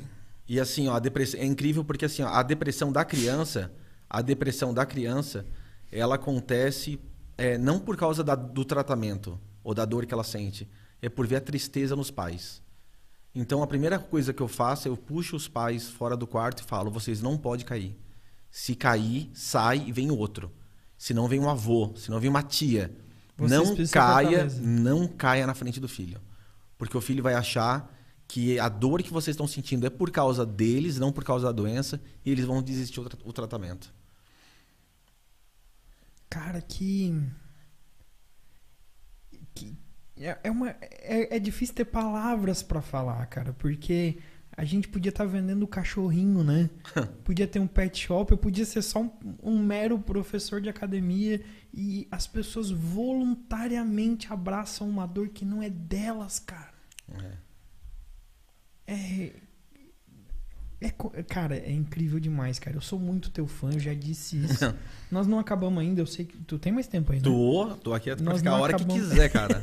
Nós eu ainda quero fazer mais umas perguntas. não, pode. É, cara, é muito maluco, cara. Tu abraçar esse negócio desse jeito e, e seguir por um caminho que não é fácil de ser seguido, né, cara? E tu sente que é, poderia ter mais gente? Pode. Aí que tá. O meu, o meu objetivo futuramente é treinar mais pessoas. Por, por que futuramente? Por que não agora? O que te impede de não, treinar porque, agora? porque eu passo por uma dificuldade de preconceito, cara. Do quê? Preconceito por causa de tudo. Porque eu sou um cara vestido de personagem. Que acham que as é pessoas não, não têm essa profundidade do meu trabalho. As pessoas não conhecem, são poucas pessoas que conhecem. Muito, muito pouca gente conhece a profundidade. Eu dei uma palestra no TEDx, no, no TEDx, onde eu conto 25% do que acontece no hospital. Porque a, a minha palestra no TEDx foi muito difícil. A palestra mais difícil que eu dei até hoje foi no TEDx. Quer reduzir uma hora em 15 minutos. Né? Tem que reduzir uma hora em 15 minutos. Eu não posso ficar andando no palco, eu tenho que ficar dentro de um círculo. E aí eles. E, e tu tem que treinar o que tu vai falar e passar por uma banca. É feita uma bateria de, de, de- de avaliação para ver se tu é aprovado para o negócio. Tanto é que é, é o sonho de todo palestrante palestrar no TEDx. E aí na hora que tu passa, né, que tu passa por tudo isso, e aí eu ele- eles falaram assim, ó, tu tem 15 minutos. Se tu passar de 15 minutos, tua palestra queima e não vai pra, não vai pra internet. Assim, é tipo um TCC. Só que tu tem que contar a história da tua vida. Vai passar um vídeo do- de um menino que tem 4, quatro minutos esse vídeo. E depois tu vai falar do teu trabalho do hospital. Cara, me sobrou 3 minutos. Assim, resumindo. Porque eu precisava contar minha história do Batman, assim, assim, assim. E esse- nesses três minutos, cara, eu entro numa profundidade com foto, falando do trabalho, eu, só falo 25%. Que no final um senhor chegou pra mim e falou assim: Tu falou demais. Tu foi muito forte, não precisava tanto. Eu falei: Fui forte hoje, porque as pessoas não estão preparadas. Mas amanhã vão entender. Cara, é. Tá, Tá. beleza. O, o que, que falta pra gente ter uma escola de heróis aqui? Eu tô num processo agora, vou fazer um projeto para a Unesc e eu tô fazendo já um trabalho de campo, que é eu vestido de outro super-herói, tô usando Soldado Invernal para utilizar a mesma ciência do Batman e eu tô indo de médico também. Então assim, teve um dia dentro do hospital que eu tava vestido de médico, camuflado de médico, junto com outros médicos residentes ali que estavam fazendo oncologia e com a chefe da oncologia. E o menino que queria fazer, não queria fazer o, o tratamento. Todos tentaram convencer o menino a fazer o tratamento. Aí eu consegui convencer ele sem falar que eu era o Batman. Eu Isso quer dizer, pra- Tava de jaleco. Sem, não, sem usar sem usar a- o reforço visual. nada, nada, visual e a fala, nada como o Batman também. E aí o que eu quero mostrar para as pessoas e eu, eu falo isso na palestra é a, a tua imagem ela tem que ser gerada uma imagem de herói. Porque muito médico acha que fato de ser médico, eu já sou herói. Aí entra num quarto, fala besteira, passa-se a ser vilão para aquela família. Eu tenho uma tia que faleceu de câncer, uma tia super vaidosa, irmã da minha mãe, super vaidosa. Simplesmente chega um médico lá, isso em Tubarão, cara. Ele simplesmente abre a coberta e fala: Ó, vamos ter que amputar essa perna. Estão sentindo cheiro de podre para os outros estudantes. E ela nem sabia que ia passar por isso, cara. Então, assim, para todo mundo, aquele cara, ele falhou muito, entendeu? Por mais que ele cure, cu- curasse ela. Então, assim, a imagem do herói pro vilão tem, é- eles são muito parecidos, mas é um linear muito fino, muito, muito leve, que tem que tomar cuidado. Tanto é que hoje eu falo para empresas isso também porque né, acaba mexendo em tudo, né? E, e, aí eu dei uma palestra online há pouco tempo para 88 médicos, 88, 82 médicos de Goiás, cara. Olha só a visão dos caras. Uma palestra pra, de humanização, de como, como, como abordar um paciente com câncer. Olha que legal isso. Né? E o meu objetivo isso é colocar isso dentro de uma faculdade de medicina, uma faculdade de, de, de, de da, da, área da saúde. Quer né? colocar isso na cadeira, dentro uma cadeira ah, dentro do... É, pode ser uma cadeira, tipo assim, não, não, não obrigatória, entendeu? Uma optativa. Mas, optativa, mas que as pessoas tenham ciência de como lidar, como lidar com o ser humano, cara. Cara, e aí, cara, a gente acabou passando muito rápido por isso. Na pandemia, como é que tu resolveu? Eu sei que tu começou a fazer visita e aí eu sei porque tu me contou. Uhum. Tu começou a fazer online, o Batman online. Como é que era o Batman? É... O Batman fazia o quê? Batcave? Como é que era a história? cara, eu fiz uma. A gente fazia duas lives por semana. Uma live é... tinha um esquema para o hospital, para criança me ver no hospital. Daí lá em casa eu fiz toda uma parede com com um fundo de pedra, assim, com uma coisa assim para dar aquela sensação da, da Batcaverna. E a gente fazia uma live com, com um super-herói convidado para as outras crianças sadias que estavam na quarentena. É tipo um programa de infan... era um, tipo um programa infantil, mas sem ser programa infantil. Olha, os pais põem as crianças na, na, na, na nessa live agora às 7 horas da noite, que eu vou entrevistar a Mulher Maravilha. E nós vamos falar sobre, cara, e aí tinha assunto, as crianças entravam, tal. E aí, quando o hospital chamou, aí a gente teve um, um, procedimento com roupas diferentes, porque antes eu já entrava com a roupa, agora ela é lavada num, num ela é mandada lavar e ela vinha é, embrulhada tipo a vácuo assim, e a gente só abre dentro da oncologia. Então eu me troco hoje, eu e a minha equipe, dentro da oncologia, a gente entra, se troca lá, faz as visitas, tem um, uma duração de duas horas e aí vai embora. Quem antes precisava entrar escondido. Pô. Hoje se troca Entrou na pandemia, dentro. cara. O único, o único trabalho social do Brasil a entrar numa pandemia foi, foi nós. A minha equipe. Eu e a minha equipe, cara. Do Brasil. Cara, que loucura. E aí as palestras começou a vender online ou não? Porque teve muita gente que resolveu, ah, não tô indo presencial, mas eu faço é, online. Aí começou online, mas para mim, é, de Batman online não acabou dando muito certo, assim. Não? Não, porque não... Cara, eu não consigo pegar o time da galera. Tu não consigo ver ninguém. Eu não consigo ver me aí é conectar. É aí é mais frio. Entendeu? Então, assim, aí depois eu, eu, eu, eu, peguei de botar a palestra no. No Zoom. Não, no, no Instagram. Eu fazia uma live. Aí eu via a live, eu via que a pessoa tava curtindo e tal. Eu falei, cara, é por aí o negócio. A reação das pessoas. A reação pessoas. das pessoas. Um termômetro, assim. Eu precisava de um termômetro. Senão não, é, não vira. Para mim é muito difícil online. Muito difícil. Eu sempre digo assim, gente, se puder me contratar no presencial, pega porque não vai se arrepender. Vai ser a melhor palestra do evento. Eu sou testemunha, gente. eu, bah, eu pago para eu, eu não pago imposto para chorar, mas eu, eu choro mesmo. Mas e... tem coisa alegre também na palestra, não é só choro. Tem. É que acaba tocando, né? É porque acaba cara... tocando, acaba tocando. Quando eu desenvolvia o meu tipo de palestra, cara, eu peguei elementos que já dão certo. Por exemplo, o filme do Charlie Chaplin. Todo filme do Charlie Chaplin, o cara não fala nada e te prende por três horas no filme. E é incrível. E né? é comédia, drama, comédia, drama, comédia, drama. Entendeu? E a, e a outra conexão da palestra também é histórias reais.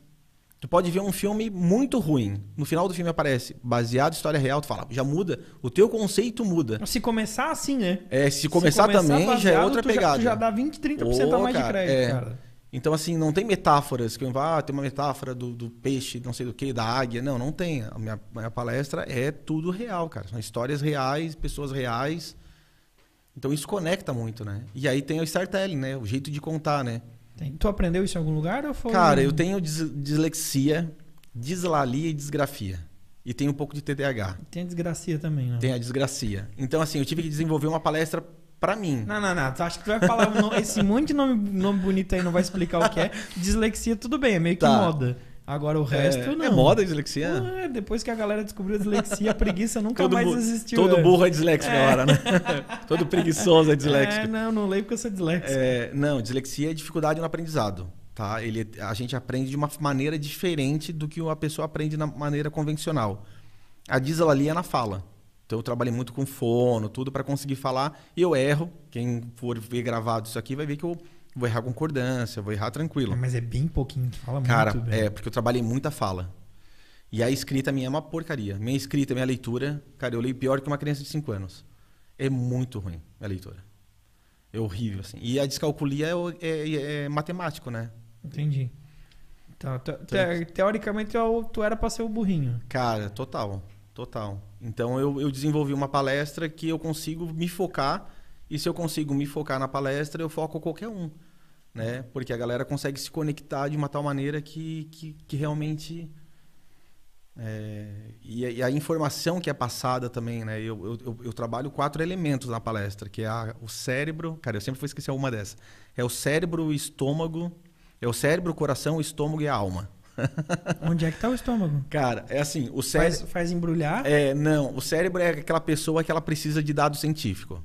Tá. Tu deu uma palestra de uma hora, não falou um dado científico, para ela é uma bosta. Então eu preciso falar, olha, na faculdade de Massachusetts foi comprovado que crianças que se vestem de Batman são crianças que, entendeu? Uhum. Eu mostro um dado em cima de um, de um, de um protocolo que eu estou passando que a empresa precisa. É, o, o coração é quando tu fala assim, é metáforas. Tu precisa de uma metáfora para atingir o coração. Então, como a minha, como a minha palestra tem tudo história real, conecta mais. Tem essa vantagem de conectar mais. O estômago é aquela pessoa que precisa de elementos. Ó, três passos para uma liderança mais saudável. Oito passos para se tornar o Batman. Precisa disso. A pessoa precisa de uma coisa mais mastigada para poder entender o que foi ensinado. Né? Para falar, ah, agora fez sentido. E a alma é quando tu faz com que a pessoa sinta até o cheiro do que tu está falando. Ela se conecte com aquela dor tão forte que aumenta a empatia dela e ela sai da palestra com uma sensação melhor. Então muita gente acha que eu tenho que chegar na palestra e começar, hey, hey, hey, hey. Cara, eu sou educador físico, com todo respeito aos palestrantes daqui. Eu sou educador físico, trabalho com, trabalhei com recreação, mas vocês nunca vão ver um Batman chegar na palestra e falar gritando, yes, yes, yes. Não tem nada disso. É porque não é nem porque é ruim, é porque não combina. Né? Não, né? não tem isso dentro do hospital. Eu não posso chegar pra galera do câncer e falar, e aí, galera do câncer, levanta a mão. Não dá, cara. Não dá Só pra chegar aqui. no. É, é, ó, bate palma, bate palmas, infartado. Não dá. não dá para fazer isso. Eu tenho que conectar as pessoas e motivar elas, que eu não falo nem motivação, eu falo ativação. Porque a motivação ela vem com o tempo. Ah, eu preciso correr porque eu quero emagrecer.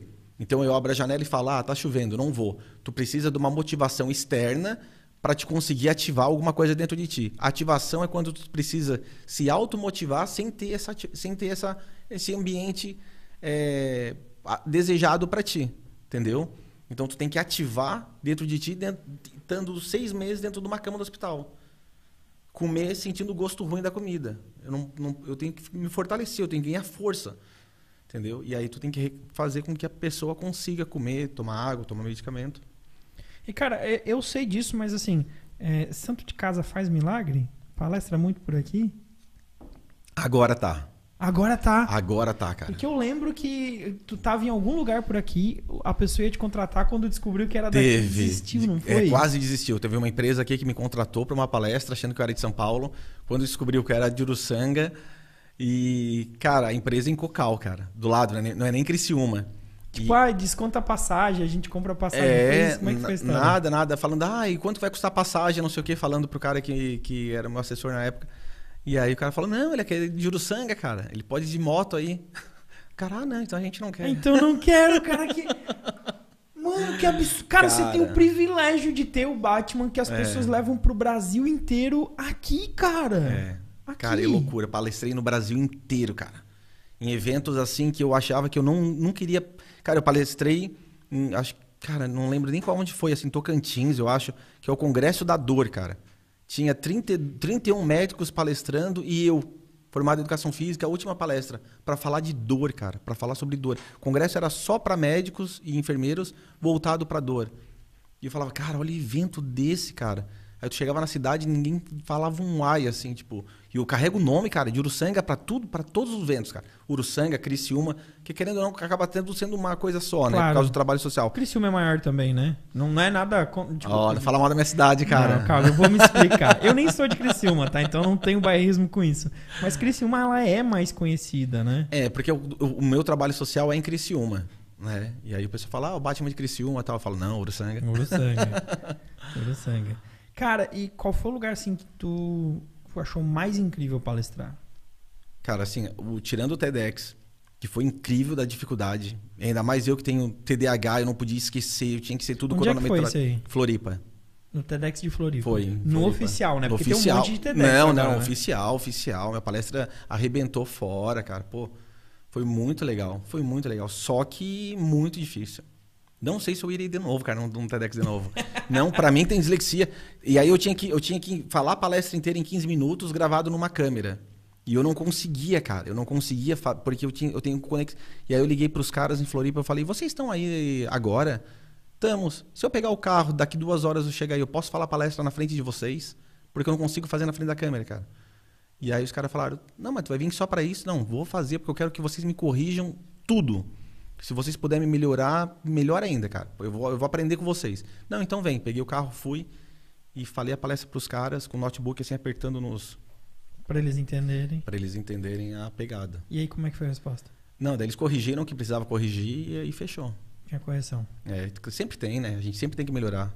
O dia que tiver tudo certo, cara, olha, tem alguma coisa errada aí. Cara, e quem é, tipo, o palestrante que tu acha, assim, mais foda que tu te inspira? Ó, complica isso aí, vai fechar portas pra mim. Não, internacional, não precisa ser brasileiro, não. Não, não, eu vou. Cara, eu vou te falar uma coisa, cara. Eu, eu tiro. Assim, o Pedro Superti pra mim é o cara. É. É, o cara fala bem, conecta, é, tem uma. Ele tem uma pegada que eu gosto muito, que é do Startelling. Ele, na hora que começa a contar uma história, tu. Cara, se ele for pegar uma xícara dessa aqui e começar a falar, porque essa xícara foi. Tu para pra escutar o cara, assim. É uma, uma, uma conexão muito forte, assim. Eu admiro muito quem consegue te prender num detalhe tão pequeno. Acho incrível isso. É saber lidar com esse, com esse negócio inteiro de, de prender pessoas. O storytelling, ele é. É. uma coisa que, tipo, quem domina, quem estuda, quem consegue fazer isso, consegue convencer as pessoas e ganhar elas em cima de muita coisa. Cara, tu decidiu escrever um livro, conta sobre ele. Cara, esse livro, a ideia foi já uns 7, 8 anos atrás de sair ele, porque eu dava palestra, eu tinha uma palestra só na época, que era o Homem por Trás da Máscara, que era contar a minha história. E aí todo mundo, ah, faz o livro, faz o livro, faz o livro. E aí começou a vir um monte de escritor querendo fazer meu livro. Aí eu falei, cara, tem muita gente interessada, então vai valer a pena. Que quando tu pergunta pra alguém da família, cara, é ridículo, né? Todo mundo fala assim, tá louco, um livro da tua vida, quem é que vai ler isso aí? Todo mundo, todo mundo joga pra baixo. Mas quando eu vi que tinham pessoas querendo escrever, cara, eu falei, cara, tem, tem um potencial legal aí. E aí eu cheguei pra minha irmã, que ela faz jornalismo, e perguntei, Olê, quem é que escreve um livro legal aí que tu gosta? Ela assim, ó, tem a Darlete, que é professora da Unisul, e ela escreve muito bem. Ela tem essa... Ela consegue colocar um romance, ela, ela escreve muita coisa pra empresa, a história da empresa, e ela consegue colocar um romance por trás daquela história, que tu lê uma história de uma empresa e tu fica... O que, que, que aconteceu depois? E tu fica preso nisso. Aí eu marquei uma reunião com ela, eu falei assim, ó, eu quero escrever um livro assim, assim, assado. Ela assim, olha, eu só não gosto de escrever é, é, história de motivação. e Que é o mais importante do negócio. é, mas não era, não era a praia dela, assim. E ela, assim, eu odeio palestra de, de motivação também. Eu falei assim, nossa, que legal. Porque se tu gostar da minha história, eu vendo pra qualquer um. Porque se eu conseguir contagiar alguém que não gosta, cara, a venda vai ser muito boa. Porque daí eu pedi pra ela assistir uma palestra minha, ela assistiu, ela falou, ah, vou escrever. Tu convenceu uma mulher que não gostava de história motivacional a É. escrever um livro motivacional. Eu não gosto muito da palavra motivacional, mas é, as pessoas entendem de uma maneira mais fácil sobre isso, né? O meu livro, na verdade, ela é uma autobiografia, né? Que, que tem um enredo muito legal, porque as pessoas só conhecem pouquíssimo da minha história e eu, eu tenho um... Cara, a minha adolescência, ela conseguiu construir isso de uma maneira que ela traz uma... Cara, é- parece um filme do Tarantino, que tu pega o passado com o futuro e volta pra frente, e volta pra trás, fica preso, assim. Ficou muito legal o livro. Tô curioso, quero. Eu, eu não sou muito bom leitor, mas eu gosto de ler bio- biografias, eu gosto dessa, es- dessa escrita que, que te pega, sabe? Aham. Que, pô, tem um mistério, tem uma história, tem um enredo, tem uma Aham. construção e fica pronto quando? Cara, o livro ele já tá praticamente pronto já. A gente só tá finalizando a capa, Mas já tá revisado, tá, Tudo, tá pra imprimir já. tudo pronto pra imprimir e só eu que tô enchendo o saco com a capa, que eu tenho, tem umas coisas que eu não tô gostando, e aí eu mudei em cima da hora, e tá todo mundo com a cabeça em pé, meu Deus, meu Deus. Eu falei, não, se não tiver do jeito que eu quero, não vai... A gente Tá, não... e tem uma data? Cara, não tem. Eu mandei fazer mais uns quatro testes de capa. Se eu falar assim, é essa, fechou. É por isso que não saiu ainda, porque não tem data. Não tem data. Bota a data. Não, não. Você vai sair. Não, eu sei que vai sair, mas bota a data, porra. Pra. Ô, Batman, me, me facilita a vida. Eu tenho outro podcast pra rodar.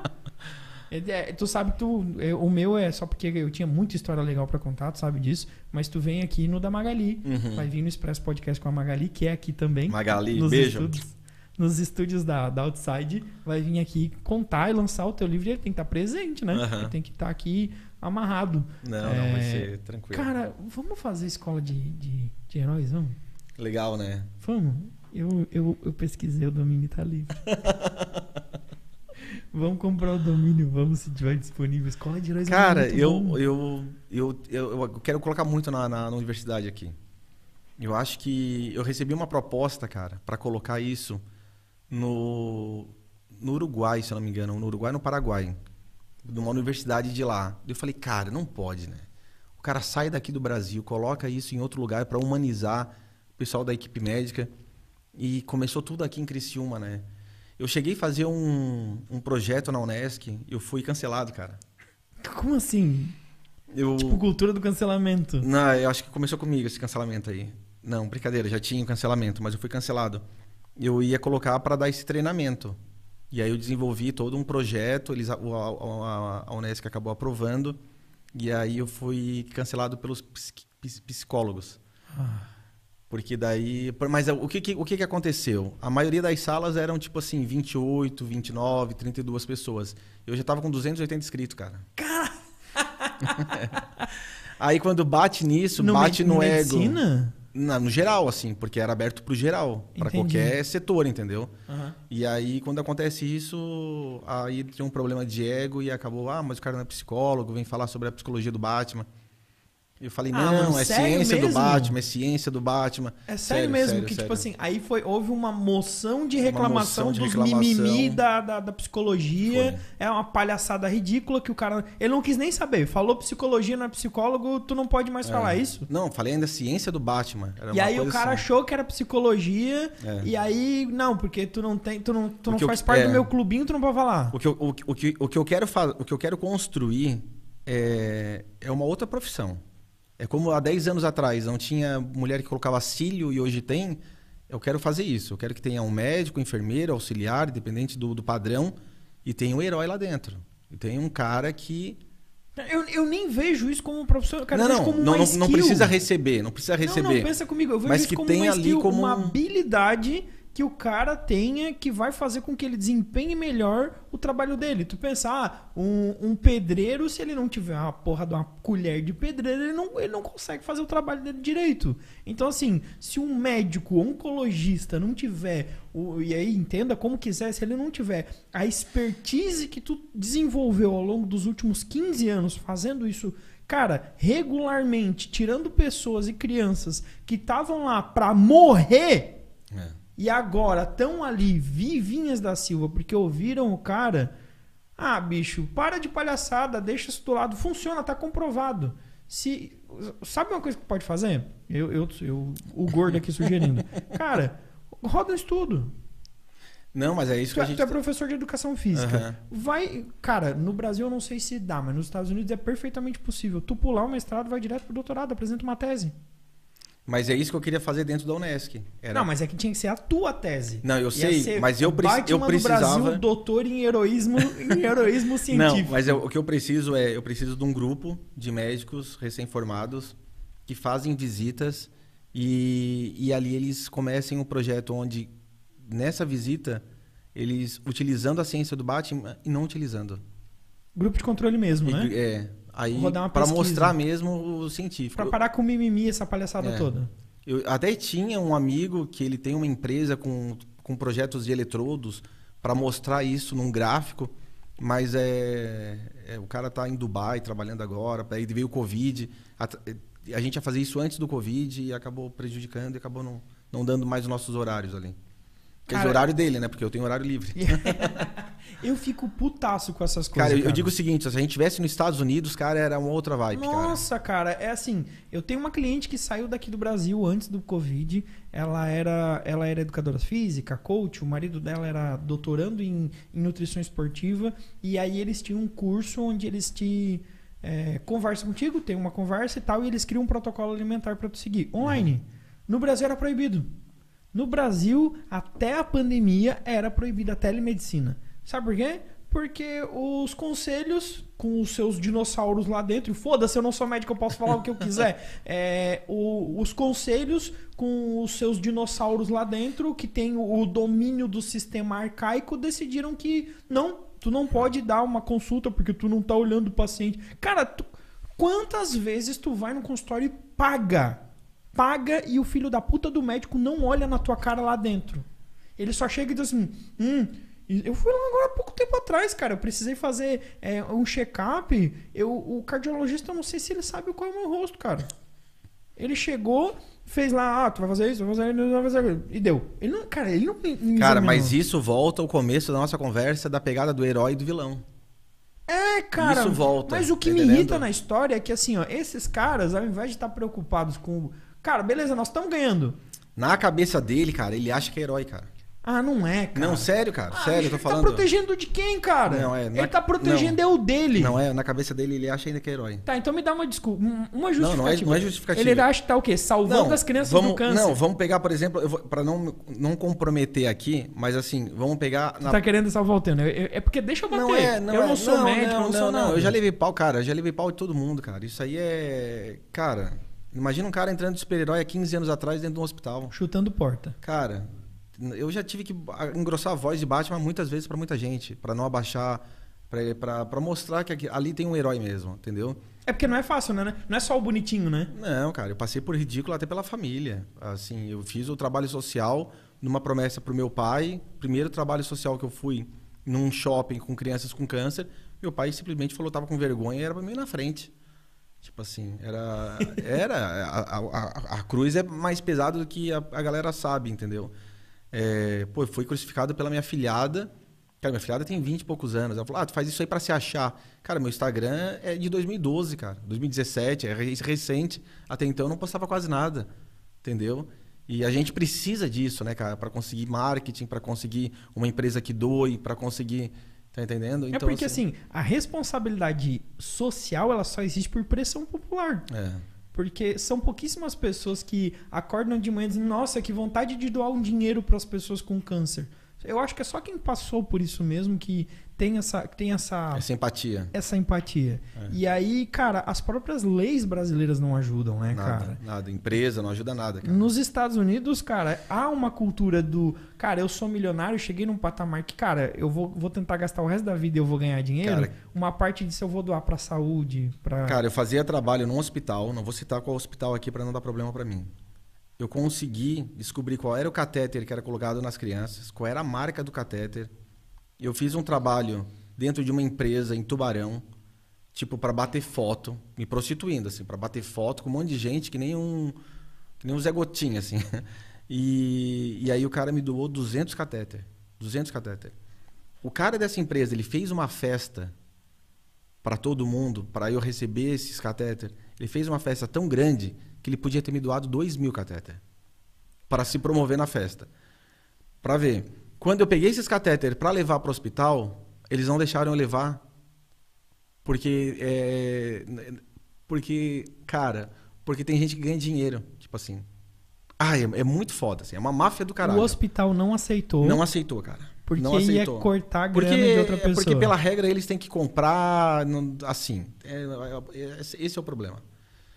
Então, assim, o problema para as pessoas entender aonde que vai o projeto do SOS Batman, onde que eu vou, preciso do dinheiro para palestra, para ajudar, é assim. Uma mãe tem um filho que está dentro do hospital, o filho precisa de uma medula. Ele já ganha na Mega Sena achar o doador. Aí a cirurgia é feita em Curitiba. Aí a galera fala: boa sorte para ti. Te vira, se tu chegar em Curitiba Ela vai tempo, ter. Não, é, a cirurgia é marcada, mas tu vai ficar lá seis meses para recuperação da criança. Tu tem que alugar uma casa, os pais têm que parar de trabalhar, tu tem que cons- Tá entendendo? E aí tu tem que conseguir tudo isso pra família, reestruturar a família para que ainda dê certo a doação da medula. E aí o grande problema do brasileiro, cara, que eu fico puto da cara, é onde os pais às vezes pegam a criança com câncer e utilizam a criança como uma forma de conseguir dinheiro. Tem muita gente. Puta, cara, teve um caso. Teve um caso. Cara, teve um caso aqui na região que a gente conseguiu um hotel próximo do Hospital de São Paulo. A gente conseguiu um cara de Uber para levar e trazer. A gente conseguiu um restaurante para alimentar na hora do almoço. A gente conseguiu um, um, um patrocínio de uma empresa de, de comida, tipo um supermercado, porque o hotel que eles iam ficar tinha cozinha, então eles podiam fazer comida. Cara, isso é difícil, porque tu tem que ligar pra empresa, conseguir mostrar, tal, tal, tal, tal, tal, tal. A família falou, não, eu quero dinheiro. Ah, eu preciso de 200 mil, por exemplo, e eu quero dinheiro. E, e aí, eu, aí eu com o iPhone... Cara, eu tinha um iPhone, sei lá, 5 na época. E a mulher lá com o iPhone 10 já. Falei, cara, mas sério? Tipo, não, não- isso me tira do sério, assim, ó.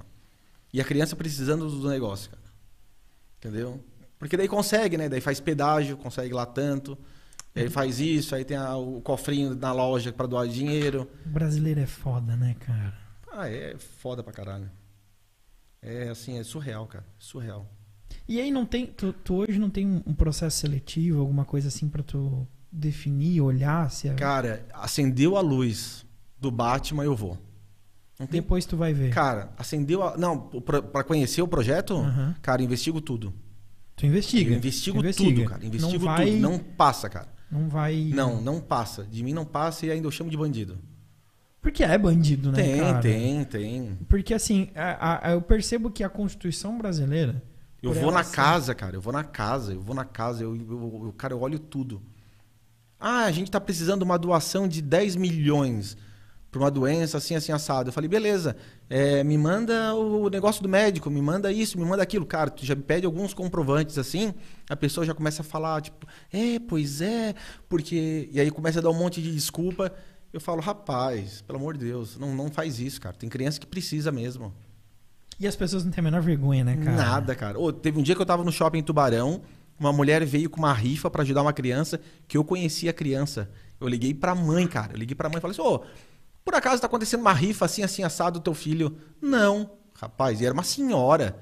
Dava, dava, dava vontade de abraçar a senhora, cara. A mulher comendo dinheiro de uma rifa de uma criança doente que realmente estava e o dinheiro não ia pra essa criança, cara. E aí, aí as pessoas param de ajudar, porque não sabem se está realmente ajudando. E é isso que me dói, entendeu? Porque tem muita gente que precisa realmente e... Porque o recurso às vezes foi pra onde não era, porque às vezes reforça um monte de crença nossa de que não é responsabilidade É. nossa, né? A, a- a- como eu ia dizer, a nossa Constituição, ela, ela teoricamente deveria garantir a saúde universal e, cara, a abrangência É. de saúde universal é um troço muito grande. E aí, muitas vezes, é, as pessoas não ajudam porque a carga tributária é grande, a gente é fudido pelo nosso Estado. Todo dia o Estado te come pela perna. E aí tu pensa, porra, eu vou tirar do resto que me sobra pra ajudar, sendo que eu já paguei. Eu já paguei o meu, já paguei o teu, agora eu vou pagar de novo. Então as pessoas acabam ficando um pouco receosas. Aí por isso que o trabalho tem que ser emotivo, tem que ser emocional. Tu tem que botar a pessoa lá, às vezes, às vezes é apelativo mesmo, porque tem uma ciência ali por trás, né? Tem de fazer a pessoa ficar, nossa, cara, putz, essa doeu, bah, agora eu vou ter que abrir a carteira e dar também pra poder fazer algumas ações. Cara, eu lembro que quando a gente teve aquela conversa lá, quando a gente foi gravar o documentário, tu falou da menina da prótese. E conseguiram? Como é que ficou? A gente conseguiu. Conseguiu? Conta a conseguiu. história dela, porque eu sei que a gente chorou e saiu do assunto, mas é. Aham. é, você, teve que contar pra ela que ela teve a prótese e tu fez uma promessa pra ela. Foi isso? Conta a história aí. Cara, é da Mari essa? É, é- eu não lembro da menina, Cara, é né? tanta gente com prótese que... Mas assim, a, a prótese é o seguinte. é, Quando a criança precisa da prótese, Foi ano passado. Foi. A gente, a gente faz uma análise da, do, do que a, a família ganha, porque para entender, prótese de perna, de braço, é que nem carro, cara. É uma fortuna, né? Não, tem, tem prótese de, de 5 mil e de 300 mil. É uma Ferrari, assim. Tá? Tem de tudo. Então não adianta tu conseguir uma doação de uma prótese de 20 mil se a pessoa não vai conseguir manter aquilo ali. Ou a criança está crescendo e ela vai precisar trocar. Porque tem um Putz, tem custo. mais isso, Tem mais né, isso, cara? cara? Tem mais isso. E aí, se ela não. Ah, não, mas eu vou deixar para que nem aquelas, aquelas mães antigas, ah, vou comprar um número maior, para daí ela cresce. Cara, a coluna fica toda torta. E aí fica, daí tem que arrumar um tratamento para a coluna depois. Então, assim, é muito trabalhoso. É muito trabalhoso, é muito difícil, assim. Então a gente liga para a prótese lá, é, que é em Floripa, para ver se realmente a família está precisando, qual a melhor prótese. Aí a gente fala, olha, infelizmente essa não dá para fazer a doação, tem que comprar uma inferior, porque tem um custo, né? Tem um desgaste dela, tem um desgaste da, da, da, da tem umas que tem articulação, que dá para correr, enfim. Mas a gente não, mas como a gente quer sempre ter um carro melhor, quer ter uma vida melhor, a gente fala, olha, a gente vai conseguir uma melhor. Só que que nesse caso agora tu precisa passar por uma adaptação e vem uma prótese mais fraquinha, entendeu? Mas é, mas isso aí também é trabalhoso. Cara, a gente difícil, podia né? passar né? muito tempo aqui, né, cara? Imagina. Mano, é sensacional. Tá, e aí a história do, do, do paraquedas. Me conta. Cara, paraquedas é o seguinte, eu tô com um projeto para criar um fã-clube. Tá, é um fã-clube. É um fã-clube. Fã-clube do Batman. Fã-clube do Batman. Do tá. Batman na vida real. Que é para maiores de 18. Que o Batman tá pulando de paraquedas, uma criança vê e pula do prédio. Né? né? Então tem que ter um. Tem que criar uma, uma regra para maiores de 18, porque eu quero trazer aquela realidade. Cara, eu quero fazer uma. Eu falei com o Minotouro de a gente fazer uma troca de soco dentro de um octágono. Tá entendendo? É uma... Tu vai tomar uma porrada ah, eu bonita. Vou apanhar bonito, cara. Mas é isso que a galera... É a galera quer tipo um Jackass do Batman, tá ligado? Caralho! Caralho, A galera quer um, eu quero fazer um tipo um Jackass do Batman. Mas aí tu, tu lembra que tu tem que bater, né? Tu não, não pode aí perder. a gente combina, né? Que vai ter que, que ser ganhar no final. Tu vai ter que ganhar. eu falei, se não for com ele, é com algum aluno dele, mas fazer uma coisa legal lá no Rio de Janeiro. E aí muita gente entra em contato comigo, eu falei, cara, vamos tentar fazer um fã-clube. Porque muita gente quer ajudar e não sabe. Então faz uma mensalidade lá de 30, 50 reais, tu paga por mês, tu tem acesso a um conteúdo que ninguém mais vai ter. E no Instagram, cara, as fotos que eu tava colocando tava sendo cancelado pelo Instagram. Porque, tava, porque tu não pode postar uma foto de uma arma. Se eu bater uma foto com um batirangue, ele já diminui. Entendeu? E aí tem tudo isso também. Eu falei, ah, então vou, vou criar. Aí eu achei uma plataforma. cara, isso acontece comigo. eu achei... tu não foi pro OnlyFans, né? Não. Ai, que. Não, mas eu fui numa, numa ali, cara, que só tinha bunda, cara.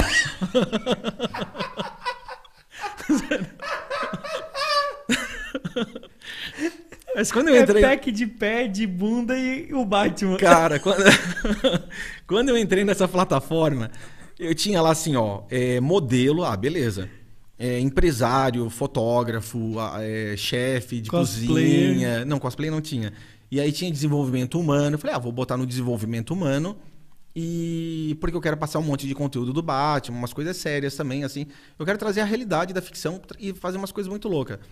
E, cara, só que é tudo meio que misturado e a galera põe muita foto sensualizando, porque vende muito a mulherada, assim. E aí teve uma, teve uma fã, cara, que entrou em contato e falou assim: Bah, Batman, é, parece um site pornô.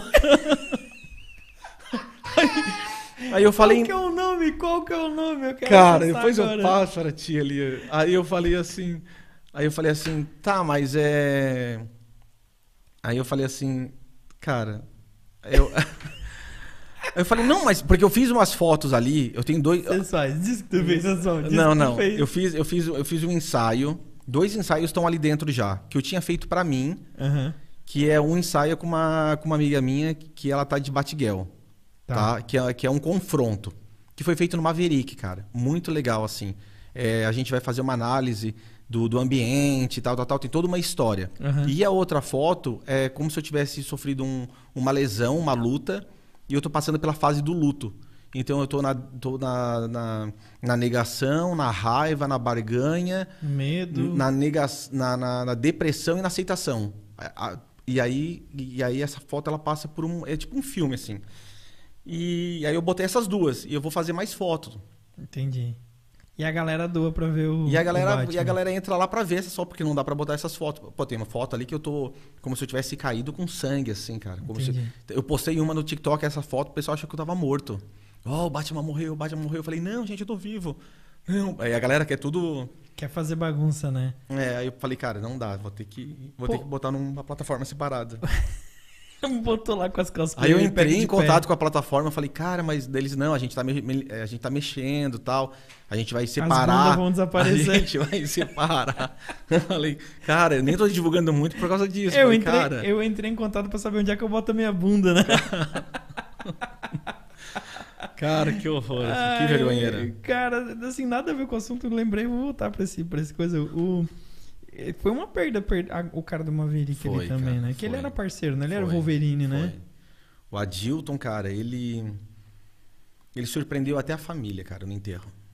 Assim, ele, a família não esperava. E eu digo assim, ó, é, as pessoas podem até achar meio clichê, assim, porque quando o Ayrton Senna morreu, as pessoas sabiam que era uma pessoa boa, mas não sabia que era tanto. Aí tá quem faz o verdadeiro trabalho social. Cara, a gente tinha uma, a gente tinha uma pegada de visitar as creches de noite para fazer doação de carne, porque não pode doar carne. Não sei nem se eu vou preso agora falando isso, mas não pode doar. Ele comprava mais o Maverick pra gente doar comida, essas comidas que não podem ser doadas Escondida. escondida. Então eu ia de Batman de moto, ele ia com carro, com frigorífero atrás, a gente ia passando nas creches carentes doando. Isso era um tipo de coisa que a gente fazia. Aí tinha um outro trabalho social que a gente fazia com criança que foi abusada, Putz, entendeu? Assim, e cara, o cara, assim, ó, a perda dele pra mim até hoje, pra mim assim foi eu digo pra minha esposa isso, cara. Foi assim, tipo não precisava ser agora, entendeu? A gente não sabe a, a, a parte de Deus assim no comando, mas Fez falta. Cara, fez falta pra mim. Assim, um era um pai pra mim, cara. Era um pai, assim. Era um irmão, era... Ele teve as fases dele loucona, na... pra quem é de Criciúma sabe, mas o cara passou por uma transformação dentro do hospital, assim. Ele, ele tinha uma, uma pegada com as crianças, cara. Muito legal. Muito legal, assim. É um cara que faz falta pra mim até hoje, assim. Vai fazer sempre. Cara, tu- pro bem vocês aprontam umas coisas malucas, a né, gente tem que cara? ser do mal pra fazer o bem, cara. A É gente- tipo assim, é muito Batman isso, né, É. cara? Tipo, cara, eu vou sair à noite, é proibido pela lei, mas eu não sou a lei, foda-se. Eu vou lá e faço escondido e. É. Caralho, cara, tem mais dessas. Eu, eu achei, porra, errado isso aí, conta mais. Cara, tem, cara, tem muita coisa assim. Tem coisa que eu não posso contar que vai ser lá na frente, né? Quando tiver velho, as coisas vão contar assim. Uhum. Mas assim tem é, tem muita coisa que a galera não sabia, entendeu? Ah, Que a própria DC, ah, eu tive uns últimos contatos agora com a DC Comics sobre a minha academia. E eles não sabiam que eu fazia uma ação social no sábado lá. né? Eu faço visita, tem muita gente que vai fazer visita lá que, que é, no- normalmente não é pessoas com câncer, é pessoas que passaram por abuso. Então a gente vai dar todo um, um reforço em cima disso, assim. E o pessoal não sabe, cara. A minha, minha esposa foi saber há pouco tempo. A tua esposa? A minha esposa, Pessoa cara. que dorme contigo todo não dia. sabe, não sabe, porque não precisa saber, entendeu? Não, não, não é uma coisa que ah, tem que contar, entendeu? É, é a diferença do Nutella, né? Do cara que tá vivendo isso de verdade pro cara que quer postar É. fotos e promover, né? E aí tem coisa assim de eu já dar uma surra num pai que era estuprador, tipo, umas coisas assim bem Já rolou já, mesmo? já rolou, cara. já Tipo, tu- rolou. mas como é que tu descobriu? Ah, a gente sabe, né? Tu sabe? Bateu Sabe, o olho e. Sabe, bate o olho, a gente sabe. E, e é muito visível, cara. Muito visível o medo da criança. Eu tenho isso muito. eu mu- acabei desenvolvendo essa sensibilidade muito forte dentro do hospital. Né? E a hora que a gente pressiona um pouquinho mais, O cara entregou. o cara, o cara entrega. E aí? Já teve criança que teve o braço totalmente queimado, né, por cigarro, de estar na- na- no hospital e, e- e ter marcas de violência e eu chamar o pai no canto e falar pro enfermeiro, ninguém entra aqui nesse quarto. Ele, ele viu o Batman. Cara, e aí eu toco terror, cara. É? Eu toco Mas terror. chega a bater mesmo? Cara, eu, eu- o que eu posso te falar é o seguinte, senão o hospital não, deixa eu entrar. Não te compromete. eu tava indo, eu tava indo pro, teve um dia que eu tava indo pro pra academia. O cara escorregou. Não, eu tava Caiu indo, da escada. Eu tava indo pra academia e eu vi um cara entrar numa casa e arrancar uma torneira. Isso em Uruçanga, uma torneira de inox. E aí eu dou voz de prisão pro cara. Resumindo a história, eu dou voz de prisão pro cara. Pra quem sabe, todo cidadão pode dar voz de prisão. Prisão de cidadão. É, e aí eu dou uma chave no braço do cara e levo ele pra delegacia que era metros dali.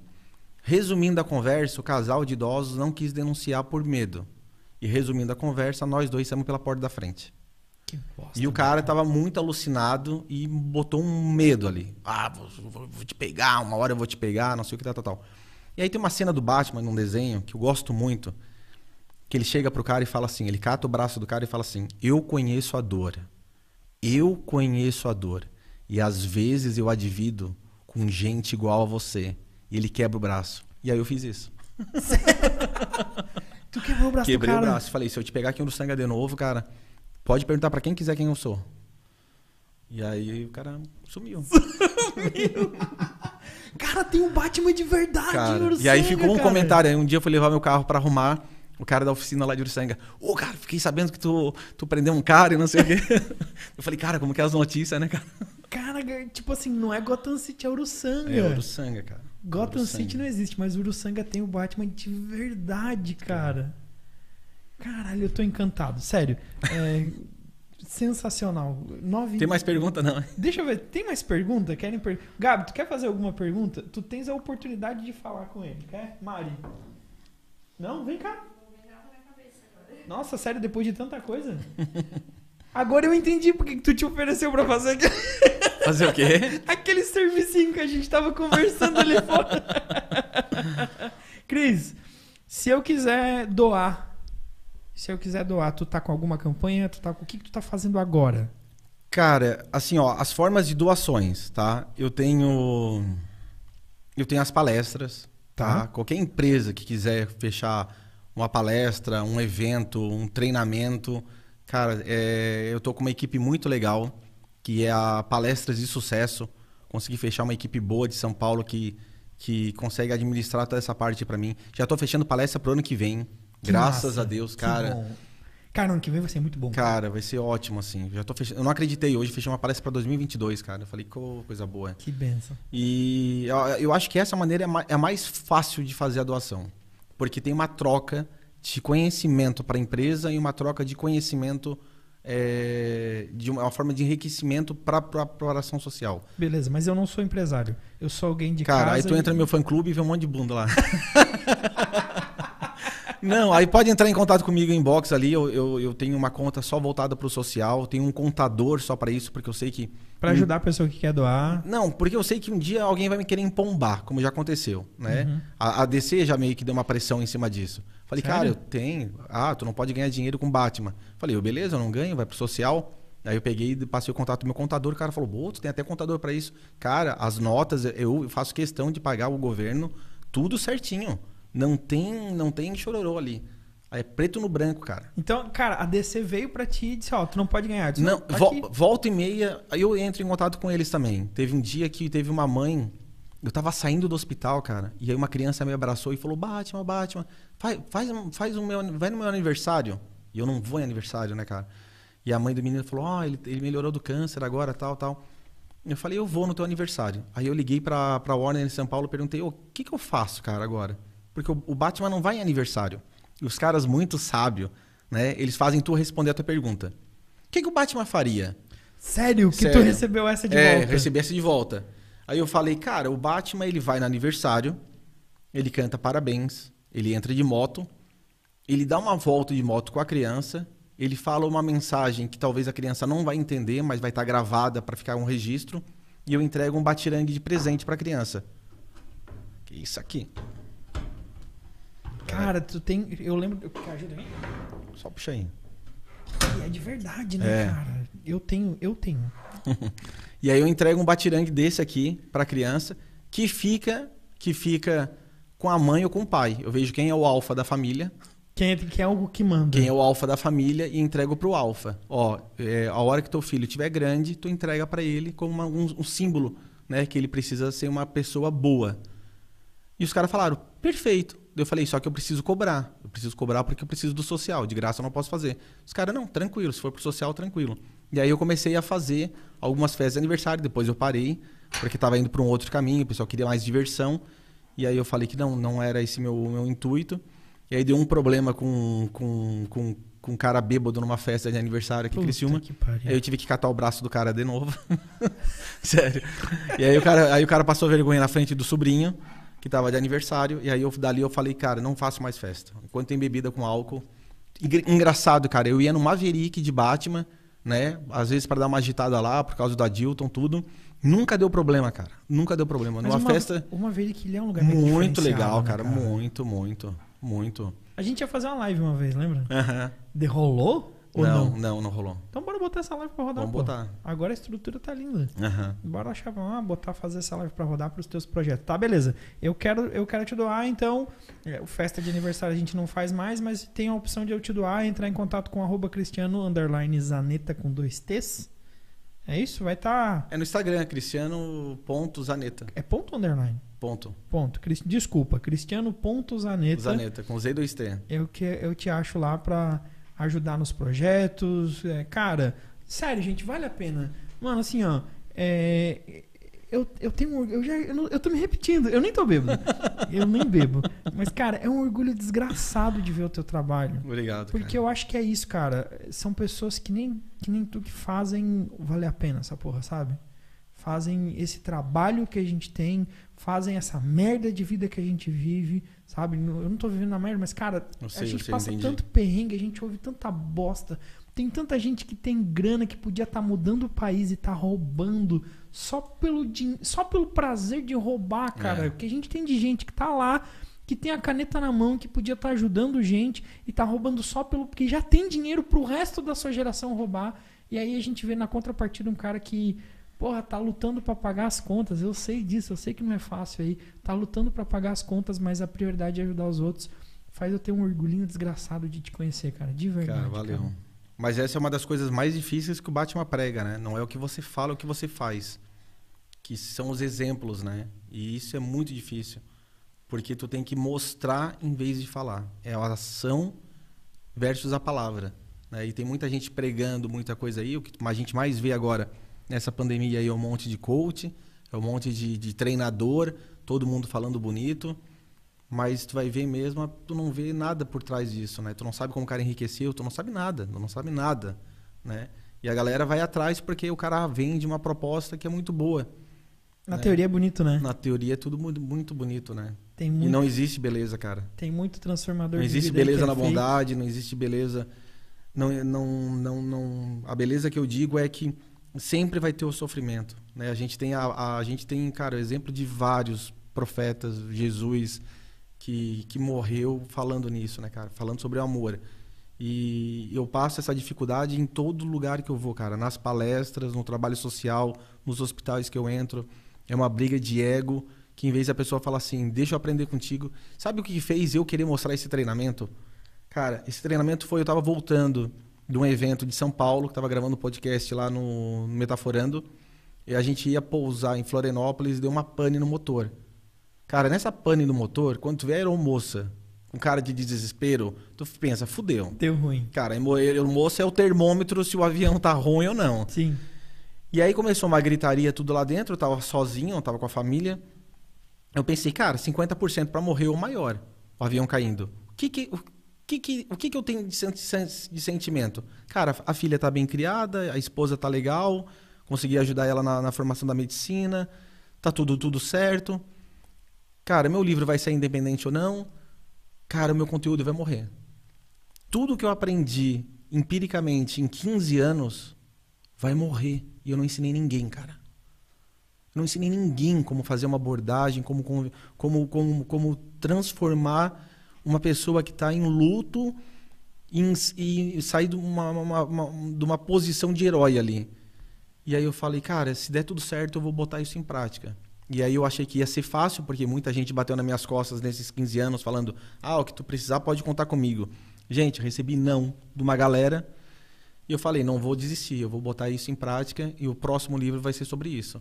E eu tenho um treinamento já, que eu montei uma mentoria para isso e não consegui desenvolver essa mentoria por falta de patrocínio.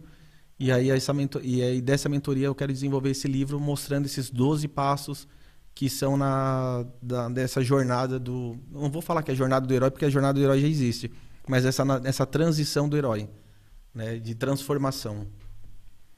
Cara, eu não precisava falar isso em público, mas tá, tá falado. Os estúdios estão disponíveis pra ti pra gravar o teu curso. Beleza, cara, agradeço. Sério mesmo? Sério? Real. Real. Eu, eu preciso dar alguma contrapartida por isso tudo, por esse aprendizado lindo que a gente tem. E tá disponível, é só marcar. Show de bola. Só marcar. A estrutura vem, você vem, grava, não é aqui. Você, a gente Uhum. monta o cenário aqui do, do jeito que for, grava na hora, terminou a gravação, tá pronto. É seu. Show. Cara, é. É só 12, é rapidinho. Tranquilo, cara. Tranquilíssimo, tranquilíssimo. É um orgulho desgraçado de te ver agindo e onde a gente puder te levar, a gente vai. Eu quero te agradecer de novo, cara. A gente tá pouquinho batendo duas horas de conversa e, nossa. Vai ter muito cortes aí. Ah, vai ter, cara, vai ter, vai ter umas polêmicas, né? Foi muito legal poder te ter aqui, passou rapidão. Passa cara. rápido, né? Tô orgulhoso. Cara, é louco isso. Quando as pessoas perguntam assim, ah, tu tem palestra de quanto tempo? Cara, tem palestra até duas horas e meia. Ah, mas é enjoado. Não é, cara. É Passa bom pra caralho. voando, cara. É bom pra... Ó, antes da gente encerrar, tu não tá com pressa não, né? Não, não. É, vocês também não vocês estão comendo, vocês não tem nem que reclamar. É, eu, eu vi um vídeo teu que tu atira o batirangue. Tem. E aí tu atirou o batirangue na parede e tal. É, na porta do quarto. Deu um puta bafafá Deu, aquilo cara. lá, cara. Deu. Porque foi filmado, porque eu faço isso, eu sempre é moqueado. É, É esse que a aqui, história? ó. Tu tá jogando. É um batirangue específico. Esse aqui, ele, ele é. Esse batirangue aqui, ele é produzido. O, o- antes era produzido na Chapã, aqui em Uruçanga. Aham. E agora ele é produzido em São Paulo. Esse material aqui é um material que não enferruja. É o mesmo material que é da material cirúrgico. Eu tenho, a Mari tem um também, né? E aí eu tenho. Tu quer um? Tu tem? Ah, Então tu já quer? fica, já fica com de presente. Vai lá, vai saltar de paraquedas, compra da empresa que vai saltar de paraquedas. E aí eu tenho esse aqui, que é o que eu jogo. Ah, esse é legal. aí esse, mas esse, mas não foi esse aqui que tu jogou aquele Foi, dia. foi. Mas tu deixou o presente, não foi? Foi. Tu deixou esse aqui. E mais um presente pra, pra menina. Ah, então tu tem alguns que tu faz isso, é isso? tenho, tenho. Entendi. Esse aqui é o. Ah. Esse aí, porque daí ele. ele, ele... Tem mais? Eu tenho um monte desses em Ah, então eu quero esse. Posso ter esse? Pode. Ah, seu merda, tu vai. Não, tu vai ganhar esse aqui regularzinho aqui, ó. não, não é regular Ah. não. Isso aqui é o que a galera recebe no Não, hospital. a É galera top. tem um, tem um autógrafo do Batman e tudo, cara. Massa pra caralho. Aí esse aqui que tu jogou, então. É, isso aí. Aí ele, pra quem não sabe, ele jogou e aí botou um presente É que assim, ali. a gente visita, a gente visita o hospital e aí tem, tinha uma visita específica que eu era pra visitar a menina e não consegui, porque ela tava fazendo uma triagem no hospital. Ela tava fora fazendo um- uns outros exames. E eu não tinha mais como ficar, por causa do processo da roupa, do Covid, não tinha mais como eu ficar. E quando acontece isso, que é raramente, gente, pelo amor de Deus, é raro, eu, eu jogo um desse na porta e aí eu deixo um presente ou uma mensagem escrita. que o Batman é- teve é ali, lindo. entendeu? Esse vídeo tá no teu feed ainda ou tu Tá, tirou? não, tá no meu, tá no meu, meu Instagram. E aí ele fica atravessado, Aí ele fica atravessado e ele- fica um E presente. fica presente. E aí, cara, tem um bando de espírito de porco desgraçado, cara. Que ao invés de. Eu olhei, eu, de novo, eu quase chorei de novo. Eu digo, puta que foda. Tu imagina essa criança chega lá Cara, e já o presente pensou, do cara? Batman. Batman chegou assim. E tão "Léo, batirangue grudado, é, né, cara? Tive aqui, infelizmente não pude ficar, tá aqui o teu presente. Aí, Cara, eu acho que. um filho da puta que não tem o que fazer, sabe-se lá o que esse arrombado tá fazendo, tá- vai lá e, e diz: Ai, tá destruindo o patrimônio. Ah. Ah, velho! O que, que esse arrombado tá fazendo, cara? Não tá fazendo Cara, nada. e uma das, uma das críticas que eu mais recebi foi de um cara em São Paulo que faz cosplay, entra no hospital e o cara meteu o pau em mim porque eu entro com armamento de verdade. Ah, vai se fuder. Sério. E aí eu falei, cara, o nosso trabalho é diferente de outros trabalhos. A gente, a gente entra com tudo de verdade. A Mulher Maravilha tem um escudo, tem espada de verdade. Porque isso tem uma representatividade. Eu tenho esse canivete aqui, ó. Esse não te dou, hein? Não, tá tudo bem. Eu, eu cara, eu tô feliz com esse aqui. Achei lindo. Esse canivete. Então, assim, tem, tem várias coisas, né? na- Essa aqui é bonita pra cacete. tem a câmera também, pra quem não. Essa aqui é dos Esse- Tartaruga Ninja, né? Não, essa é do Batman também. Já me chamaram de Tartaruga Ninja uma vez. Ah, tu tem o. Ó, esse aqui é a espadinha do Tartaruga Ninja, não é? É Não, Don- não. Quem é o Tartaruga Ninja que tem? Esse é o Donatello? Não, é uma, é uma outra arma, uma arma nin- de- do, do ninjitsu, É, mas isso aí é uma faca de arremesso. Que atira pra. Faca de arremesso igual do. O, ma- o mais legal é que na minha academia tem um espaço com uma, uma, uma parede de madeira naval, que é uma das madeiras mais duras que tem, que eu treino arremesso de batirangue.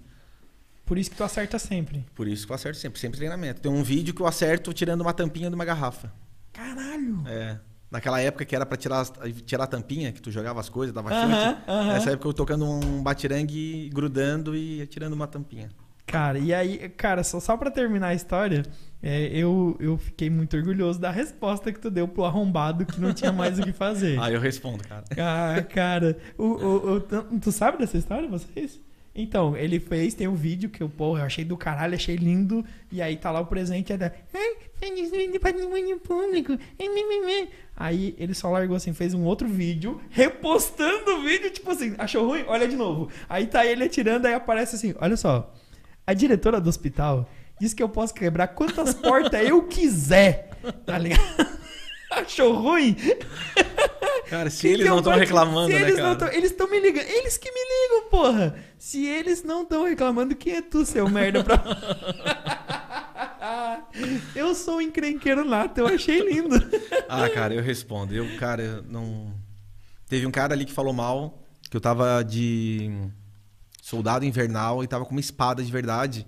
E aí eu e a Mulher Maravilha cruzamos a espada na frente do garoto para mostrar um sinal de força, assim, né? uhum. né? Que é aquelas, aquela, aquele comprimento do Pantera, da Mulher Sim. Maravilha. E o cara meteu um pau, fez um textão, cara. O cara faz visita de, lá em São Paulo. Só que é uma visita mais recreativa, não é igual a nossa. Claro. E aí eu convidei o cara para uma live, cara, no ao vivo. E o cara amarelou e não foi. Mas pro ao vivo, cara, não, quer, quer conversar? Então vamos conversar. Vamos falar ao vivo. Vamos entrar aqui ao vivo aqui e a gente. Bota a tua audiência cara, versus eu não tenho minha, medo, cara. E não. vamos ver para onde isso vai. Se eu recuar, eu não sou Batman. Certíssimo. Cara, cara. não tem. Real, tu te acha o Batman, né? Cara, eu sou o Batman. Não, tu te acha o caralho não. trouxa, eu sou, né? Eu sou o Batman. tu vive, cara, com cara, o Batman. Cara, eu, eu, eu para as pessoas poderem entender, com seis anos de idade eu passei por um trauma que foi um incêndio. É, psicologicamente falando, é, eu passei pelo mesmo trauma do Batman, porque o Batman ele perde os pais no beco e a sensação de proteção maior que uma criança tem é de um pai e de uma mãe. E meus pais não estavam em casa naquele momento. E aí quem acabou salvando foi um corpo de bombeiro, voluntário, porque não tinha na cidade, de uma empresa perto que foi e salvou minhas irmãs. É, e aí eu fui para uma psicóloga. Eu era fanzaço do super-homem, porque toda criança que nasce com problema de saúde, ela tem um apego, um apego maior por um super-herói do que o normal, uma criança que nasce normal. E eu tinha uma paixão pelo super-homem. Assim. Tem fotos eu pequeno fazendo pose do super-homem. Então já tinha essa coisa do herói dentro da minha cabeça. A psicóloga foi lá e só me apresentou o Batman. Então tudo que eu fiz, cara, e eu faço na minha vida é pensando, o que, que o Batman faria nessa situação? Todo dia. Direto, cara. Tudo, com a minha filha, com a minha esposa, meu trabalho. Eu sou um cara difícil de lidar. Eu sou um cara difícil, ainda mais no meu trabalho social, porque é tudo para ontem. Ninguém liga para amanhã. As pessoas ligam tipo, cara, meu filho não come. Entendeu? E quando liga para mim é porque já tá um tempo sem comer. Vai ter que ser colocado uma, um, uma, sonda. uma sonda, tudo. Então eu, eu, eu quero tudo para hoje, cara. Quando eu falo alguma coisa é para hoje. Eu, se dá para fazer hoje, eu quero hoje. Não tem desculpa. Então eu, eu me torno um pouco prepotente em determinadas situações quando eu vejo alguma coisa de descaso. Entendeu? Porque eu, eu, eu vejo a, a, a vida de uma maneira muito curta, pelo fato de eu estar tá também trabalhando, muita gente não sabe, mas eu fazia visitas no CEPOM em Florianópolis, por causa do Covid agora a gente parou. O que, que, é o CEPOM? CEPOM é um hospital de tratamento de câncer para adulto, mas ele tem uma ala só para tratamento paliativo. Tratamento Pô. paliativo é onde não tem cura, só trata a dor. Então eu, eu convivi muito com essas pessoas, né? E eu digo isso tipo, fazendo trabalho de 15 anos. Então, a experiência de vida que essas pessoas têm no leito de morte, elas ensinam muito mais do que às vezes uma pessoa que vive uma vida inteira e não passou por isso. Porque o câncer ele te dá essa possibilidade de tu repensar na tua vida. Um acidente de carro não dá. Tu não consegue, entendeu? Dá tempo, né? Não dá tempo de tu arrumar o teu passado, de tu reformular a tua história com a tua família. Não dá tempo. E o câncer ele te dá esse tempo. Ele te dá cura também, tem muita gente que sai curada, mas ele te dá essa sensação de que a morte está próxima, né? Porque há um preconceito contra a doença. Antigamente nem falava aquela doença, o câncer, falava aquela doença. Então o câncer ele te dá essa estrutura. E tu no leito de morte, cara, tu começa a entender muita coisa que às vezes tu conversa com as pessoas ao teu redor e fala, cara, essa pessoa está muito fora. Quando tu vê alguns treinadores falando de, ah, você precisa é, é, ganhar dinheiro para trocar o seu carro, para trocar aquilo, não sei o quê. Fala, cara, não, cara, a vida não é isso, cara. A vida não é isso. Entendeu? E, infelizmente, essa pessoa só vai entender quando ela estiver morrendo, cara. E aí ela vai, vai perder a única coisa que é incomprável, que é o tempo. Porque ela não vai ter tempo para reproduzir aquilo de novo. E aí, cara, só vê a tristeza no olhar daquela pessoa. Eu dei um discurso numa formatura aqui em Criciúma, que eu fui convidado como paraninfo, e eu finalizei esse discurso o seguinte: Vivam sua vida de tal forma que quando a morte chegar, porque ela primeira te acompanhar no nascimento, quando ela chegar, tu olhar nos olhos delas ou ela olhar nos seus olhos e você falar: "Eu vivi a minha vida". E essa profundidade de tu viver a tua vida, tu tem que saber negar e dizer não e recomeçar de novo numa nova família, recomeçar de uma tal maneira que tu se sinta feliz naquela tua verdade que muita gente não tem essa coragem e vive uma vida de outras pessoas. E aí, meu amigo, quando tu vive uma vida de outras pessoas, o arrependimento é muito alto. É um preço muito alto que tu paga. Tu não viveu a tua vida. Tu viveu a tua vida? Eu vivo a minha vida, cara. Eu vivo intensamente. Quem me conhece sabe que eu vivo intensamente. Eu sou intenso. Cara, é uma montanha russa conversar contigo, cara. Loucura, né? A gente sai de. Porra, tamo rindo pra caralho, tamo quase chorando, tamo repensando a vida aqui, cara. É, é uma. Cara, tu pagou a, a faculdade da tua mulher todinha, né? Cara, eu tive a ajuda do meu pai e da minha cunhada. Porque a minha esposa, ela. A minha esposa, ela era, minha esposa era enfermeira. E aí o sonho dela era fazer medicina. E e aí eu consegui fazer com que ela conseguisse entrar na faculdade ali, ela acabou passando, usando a ciência do Batman, cara, que loucura. Sério? É, ela tentou vestibular por cinco vezes e não conseguiu passar. E aí eu cheguei para ela e falei, faz o vestibular de novo. Ah, mas eu já tentei cinco vezes, tô dez anos sem estudar. Eu falei, não, vamos criar uma meta de tu entrar num cursinho. O cursinho já tinha começado três meses já, já tava com conteúdo atrasado. Mas ela vivenciou, ela foi a primeira da família a ver a avó morta. Ela chegou na casa da avó e a avó estava morta. Eu peguei aquela dor dela e transformei em força.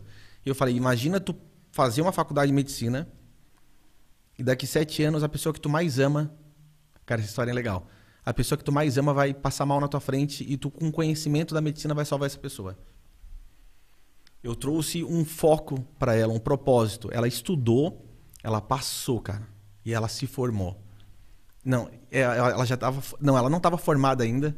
Eu estava fazendo. Eu ia palestrar no Fator X. Um dia antes do Fator X, a gente saiu para comer. Eu não sabia que eu era alérgico a um tempero específico árabe e me fecha a garganta. Eu acordo de madrugada, cara, não conseguindo falar, ela pede para abrir a boca, tudo inchado ao redor. A gente entra num táxi, eu controlando a respiração porque não entrava mais ar. A gente para num hospital em São Paulo, não aceitava o meu Unimed. Lá estava falida a Unimed, aqui tá bom, lá estava falido. Não aceitava.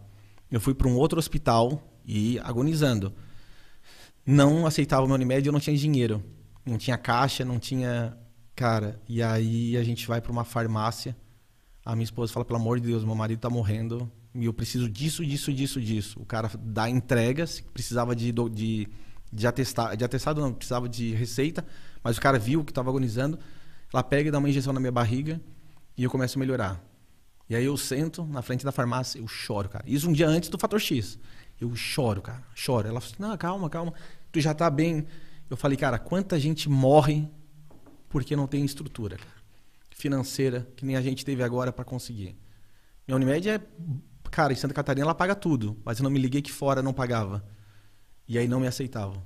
E aí eu fui palestrar, umas duas horas antes da palestra, eu falava igual o Pato Donald, cara, porque tava com o refeito da garganta. Falava só, falava só. Aí eu... Batman, eu sou o Batman. Aí eu falava pra minha esposa, como que eu vou entrar falando que não é um Pato Donald? Ela, kkk. Eu de Batman, como que eu vou entrar? o Batman. Cara, aí é incrível, cara. E aí teve a situação de eu botar roupa, tal, tal. Eu subi em cima da moto, a garganta melhorou, cara incrível, assim, ó. Cara, não é inacreditável. Caralho, cara. É... É, tem um, tem um, um, fator milagroso de tu, de tu te posicionar mentalmente nisso, não tem não? Tem uma concentração. É na hora que eu ponho a máscara. Eu peço licença para todo mundo. Quem me conhece já viu botar roupa. Eu peço licença para todo mundo, cara. Eu faço uma oração. Eu te juro, eu não sei o que eu falo. Te juro. Eu não sei o que eu falo naquela hora. Eu sei que eu pronuncio algumas palavras e eu coloco a máscara e dali eu transformo. Não vou te pedir pra tu fazer isso, tá aqui. Não, tá é... aqui, não, mas não. Mas é no momento que eu ponho a máscara só. Aí depois que eu tiro, daí tem gente que fala assim: ah, coloca de novo para fazer uma foto. Não consigo. Porque é um desgaste emocional. Tem um posto aqui em Criciúma que eu quero agradecer, o posto Sorato. Que é quando eu vou de Uruçanga e aí eu vou chegando no hospital, tem esse posto Sorato. Eu sempre parava a moto ali, tirava o capacete, colocava a máscara, colocava a capa e ia pro hospital. E quando eu voltava, eu voltava de máscara também. Porque na hora que eu tiro a máscara, cara, principalmente antigamente, eu chorava. Porque era um. Eu tinha que segurar muita emoção, porque é tudo borracha, se eu chorar. Estraga. Nossa, não é que estraga, corre e a criança vê, né? O Batman tá chorando. Uhum. Então eu cansei de falar que o Batman tá suando pelos olhos, né? Pra disfarçar a minha dor, porque a lágrima não tem como tu controlar, é uma coisa que ela vem e desce. Eu falava, ah, tá quente, o Batman tá suando pelos olhos, tal, não sei o quê. E, e aí eu tirava aquela máscara e ficava no canto. E o pessoal do posto respeitava. Falava, ó, ninguém vai lá tirar foto com ele agora porque ele tá no momento dele. Cara, cansei de fazer isso. Sensibilidade boa, né, cara? Nossa. O pessoal 10 do posto lá, cara. Sempre parava lá, ficávamos. Não tinha como pegar a moto depois, botar o capacete e vir para Uruçanga. Eu tinha que voltar de novo em si. Dar aquela recuperada, voltar, É. pegar o fôlego. Cara, eu não tenho mais o que te falar, cara. Eu só tenho que te agradecer por essa puta experiência Imagina. de vida, sabe? É uma experiência de vida e eu, eu ganhei o batirang mais legal que tem. só, só um pouquinho. Seu merda, eu tenho, tu não tem. Esse é valudo, né? Esse é lindo, Esse cara. vem Eu de tô, fora, eu cara. tô aqui babandão Esse nele, vem dos cara. Estados Unidos. Vem dos Estados Unidos esse Vem. aqui? Cara, tu vai jogar na minha, na minha estante lá. Eu vou gravar isso. Cara, dependendo de como joga, não tem como tirar, hein? Tá bom. Tá ok. Tá. Pode ser. Vai ficar lá. Bonito. Pode ser, mano? Pode? Permitindo quebrar, quebrar o estúdio aqui. Eu- Não, eu tenho, eu tenho a parede, eu tenho a parede de madeira aqui no outro, no estúdio Ah, B. tá, tá. Então no estúdio B eu Tá. consigo fazer. Tanto é que eu falo pra menina assim, ó, tu- é, tô te dando presente e o batirangue, se tu conseguir tirar da Se porta, é teu. É isso vi, É. cara. Cara, obrigado, cara, de Imagina. coração. É, Eu te espero aqui quando, quando o livro estiver pronto. Aham. Possivelmente não vai ser comigo, porque nós não vamos repetir isso. Tá. Tão cedo. Não, imagina, com a Magali vai ser uma honra. Vai ser uma honra do caralho te ver aqui de novo. E as portas estão muito abertas. Eu já te disse isso daquela vez e continuam Uhum. cada vez mais abertas pra ti. Porque o teu trabalho é lindo e eu tenho muito orgulho de dizer que eu sou teu amigo. Cara, obrigado. É recíproco. Cara, é- eu acho que é isso. Que é... O microfone tá aberto pra ti. Gente, queria agradecer é, todo mundo que assistiu esse podcast aqui, agradecer todo mundo aqui da equipe, pessoal ali de trás, dos bastidores. Léo, obrigado mais uma vez. E tem uma frase que eu gosto de falar muito, que a gente está passando por esse momento difícil ainda da pandemia, e é uma frase que me, me fortalece muito nesses, nesses, nesses tempos difíceis, que é seja o adulto que quando criança você sempre precisou. Eu Acho que se a- gente conseguir concentrar a nossa qualquer dificuldade que a gente tem, a gente lembrar de como a gente queria ter um adulto próximo da gente, daquele perfil, a gente começa a melhorar, ser um adulto melhor. Eu não tenho mais o que falar, gente. Eu, eu, eu acho que eu já não tenho mais água, eu já chorei um monte aqui. Mano, muito obrigado, cara, de verdade, cara. Valeu, eu que agradeço. É isso, cara. Valeu. Se inscreve aí no canal, curte, compartilha com todo mundo. E a gente se vê em breve, no próximo episódio por aí. Valeu, tchau, tchau.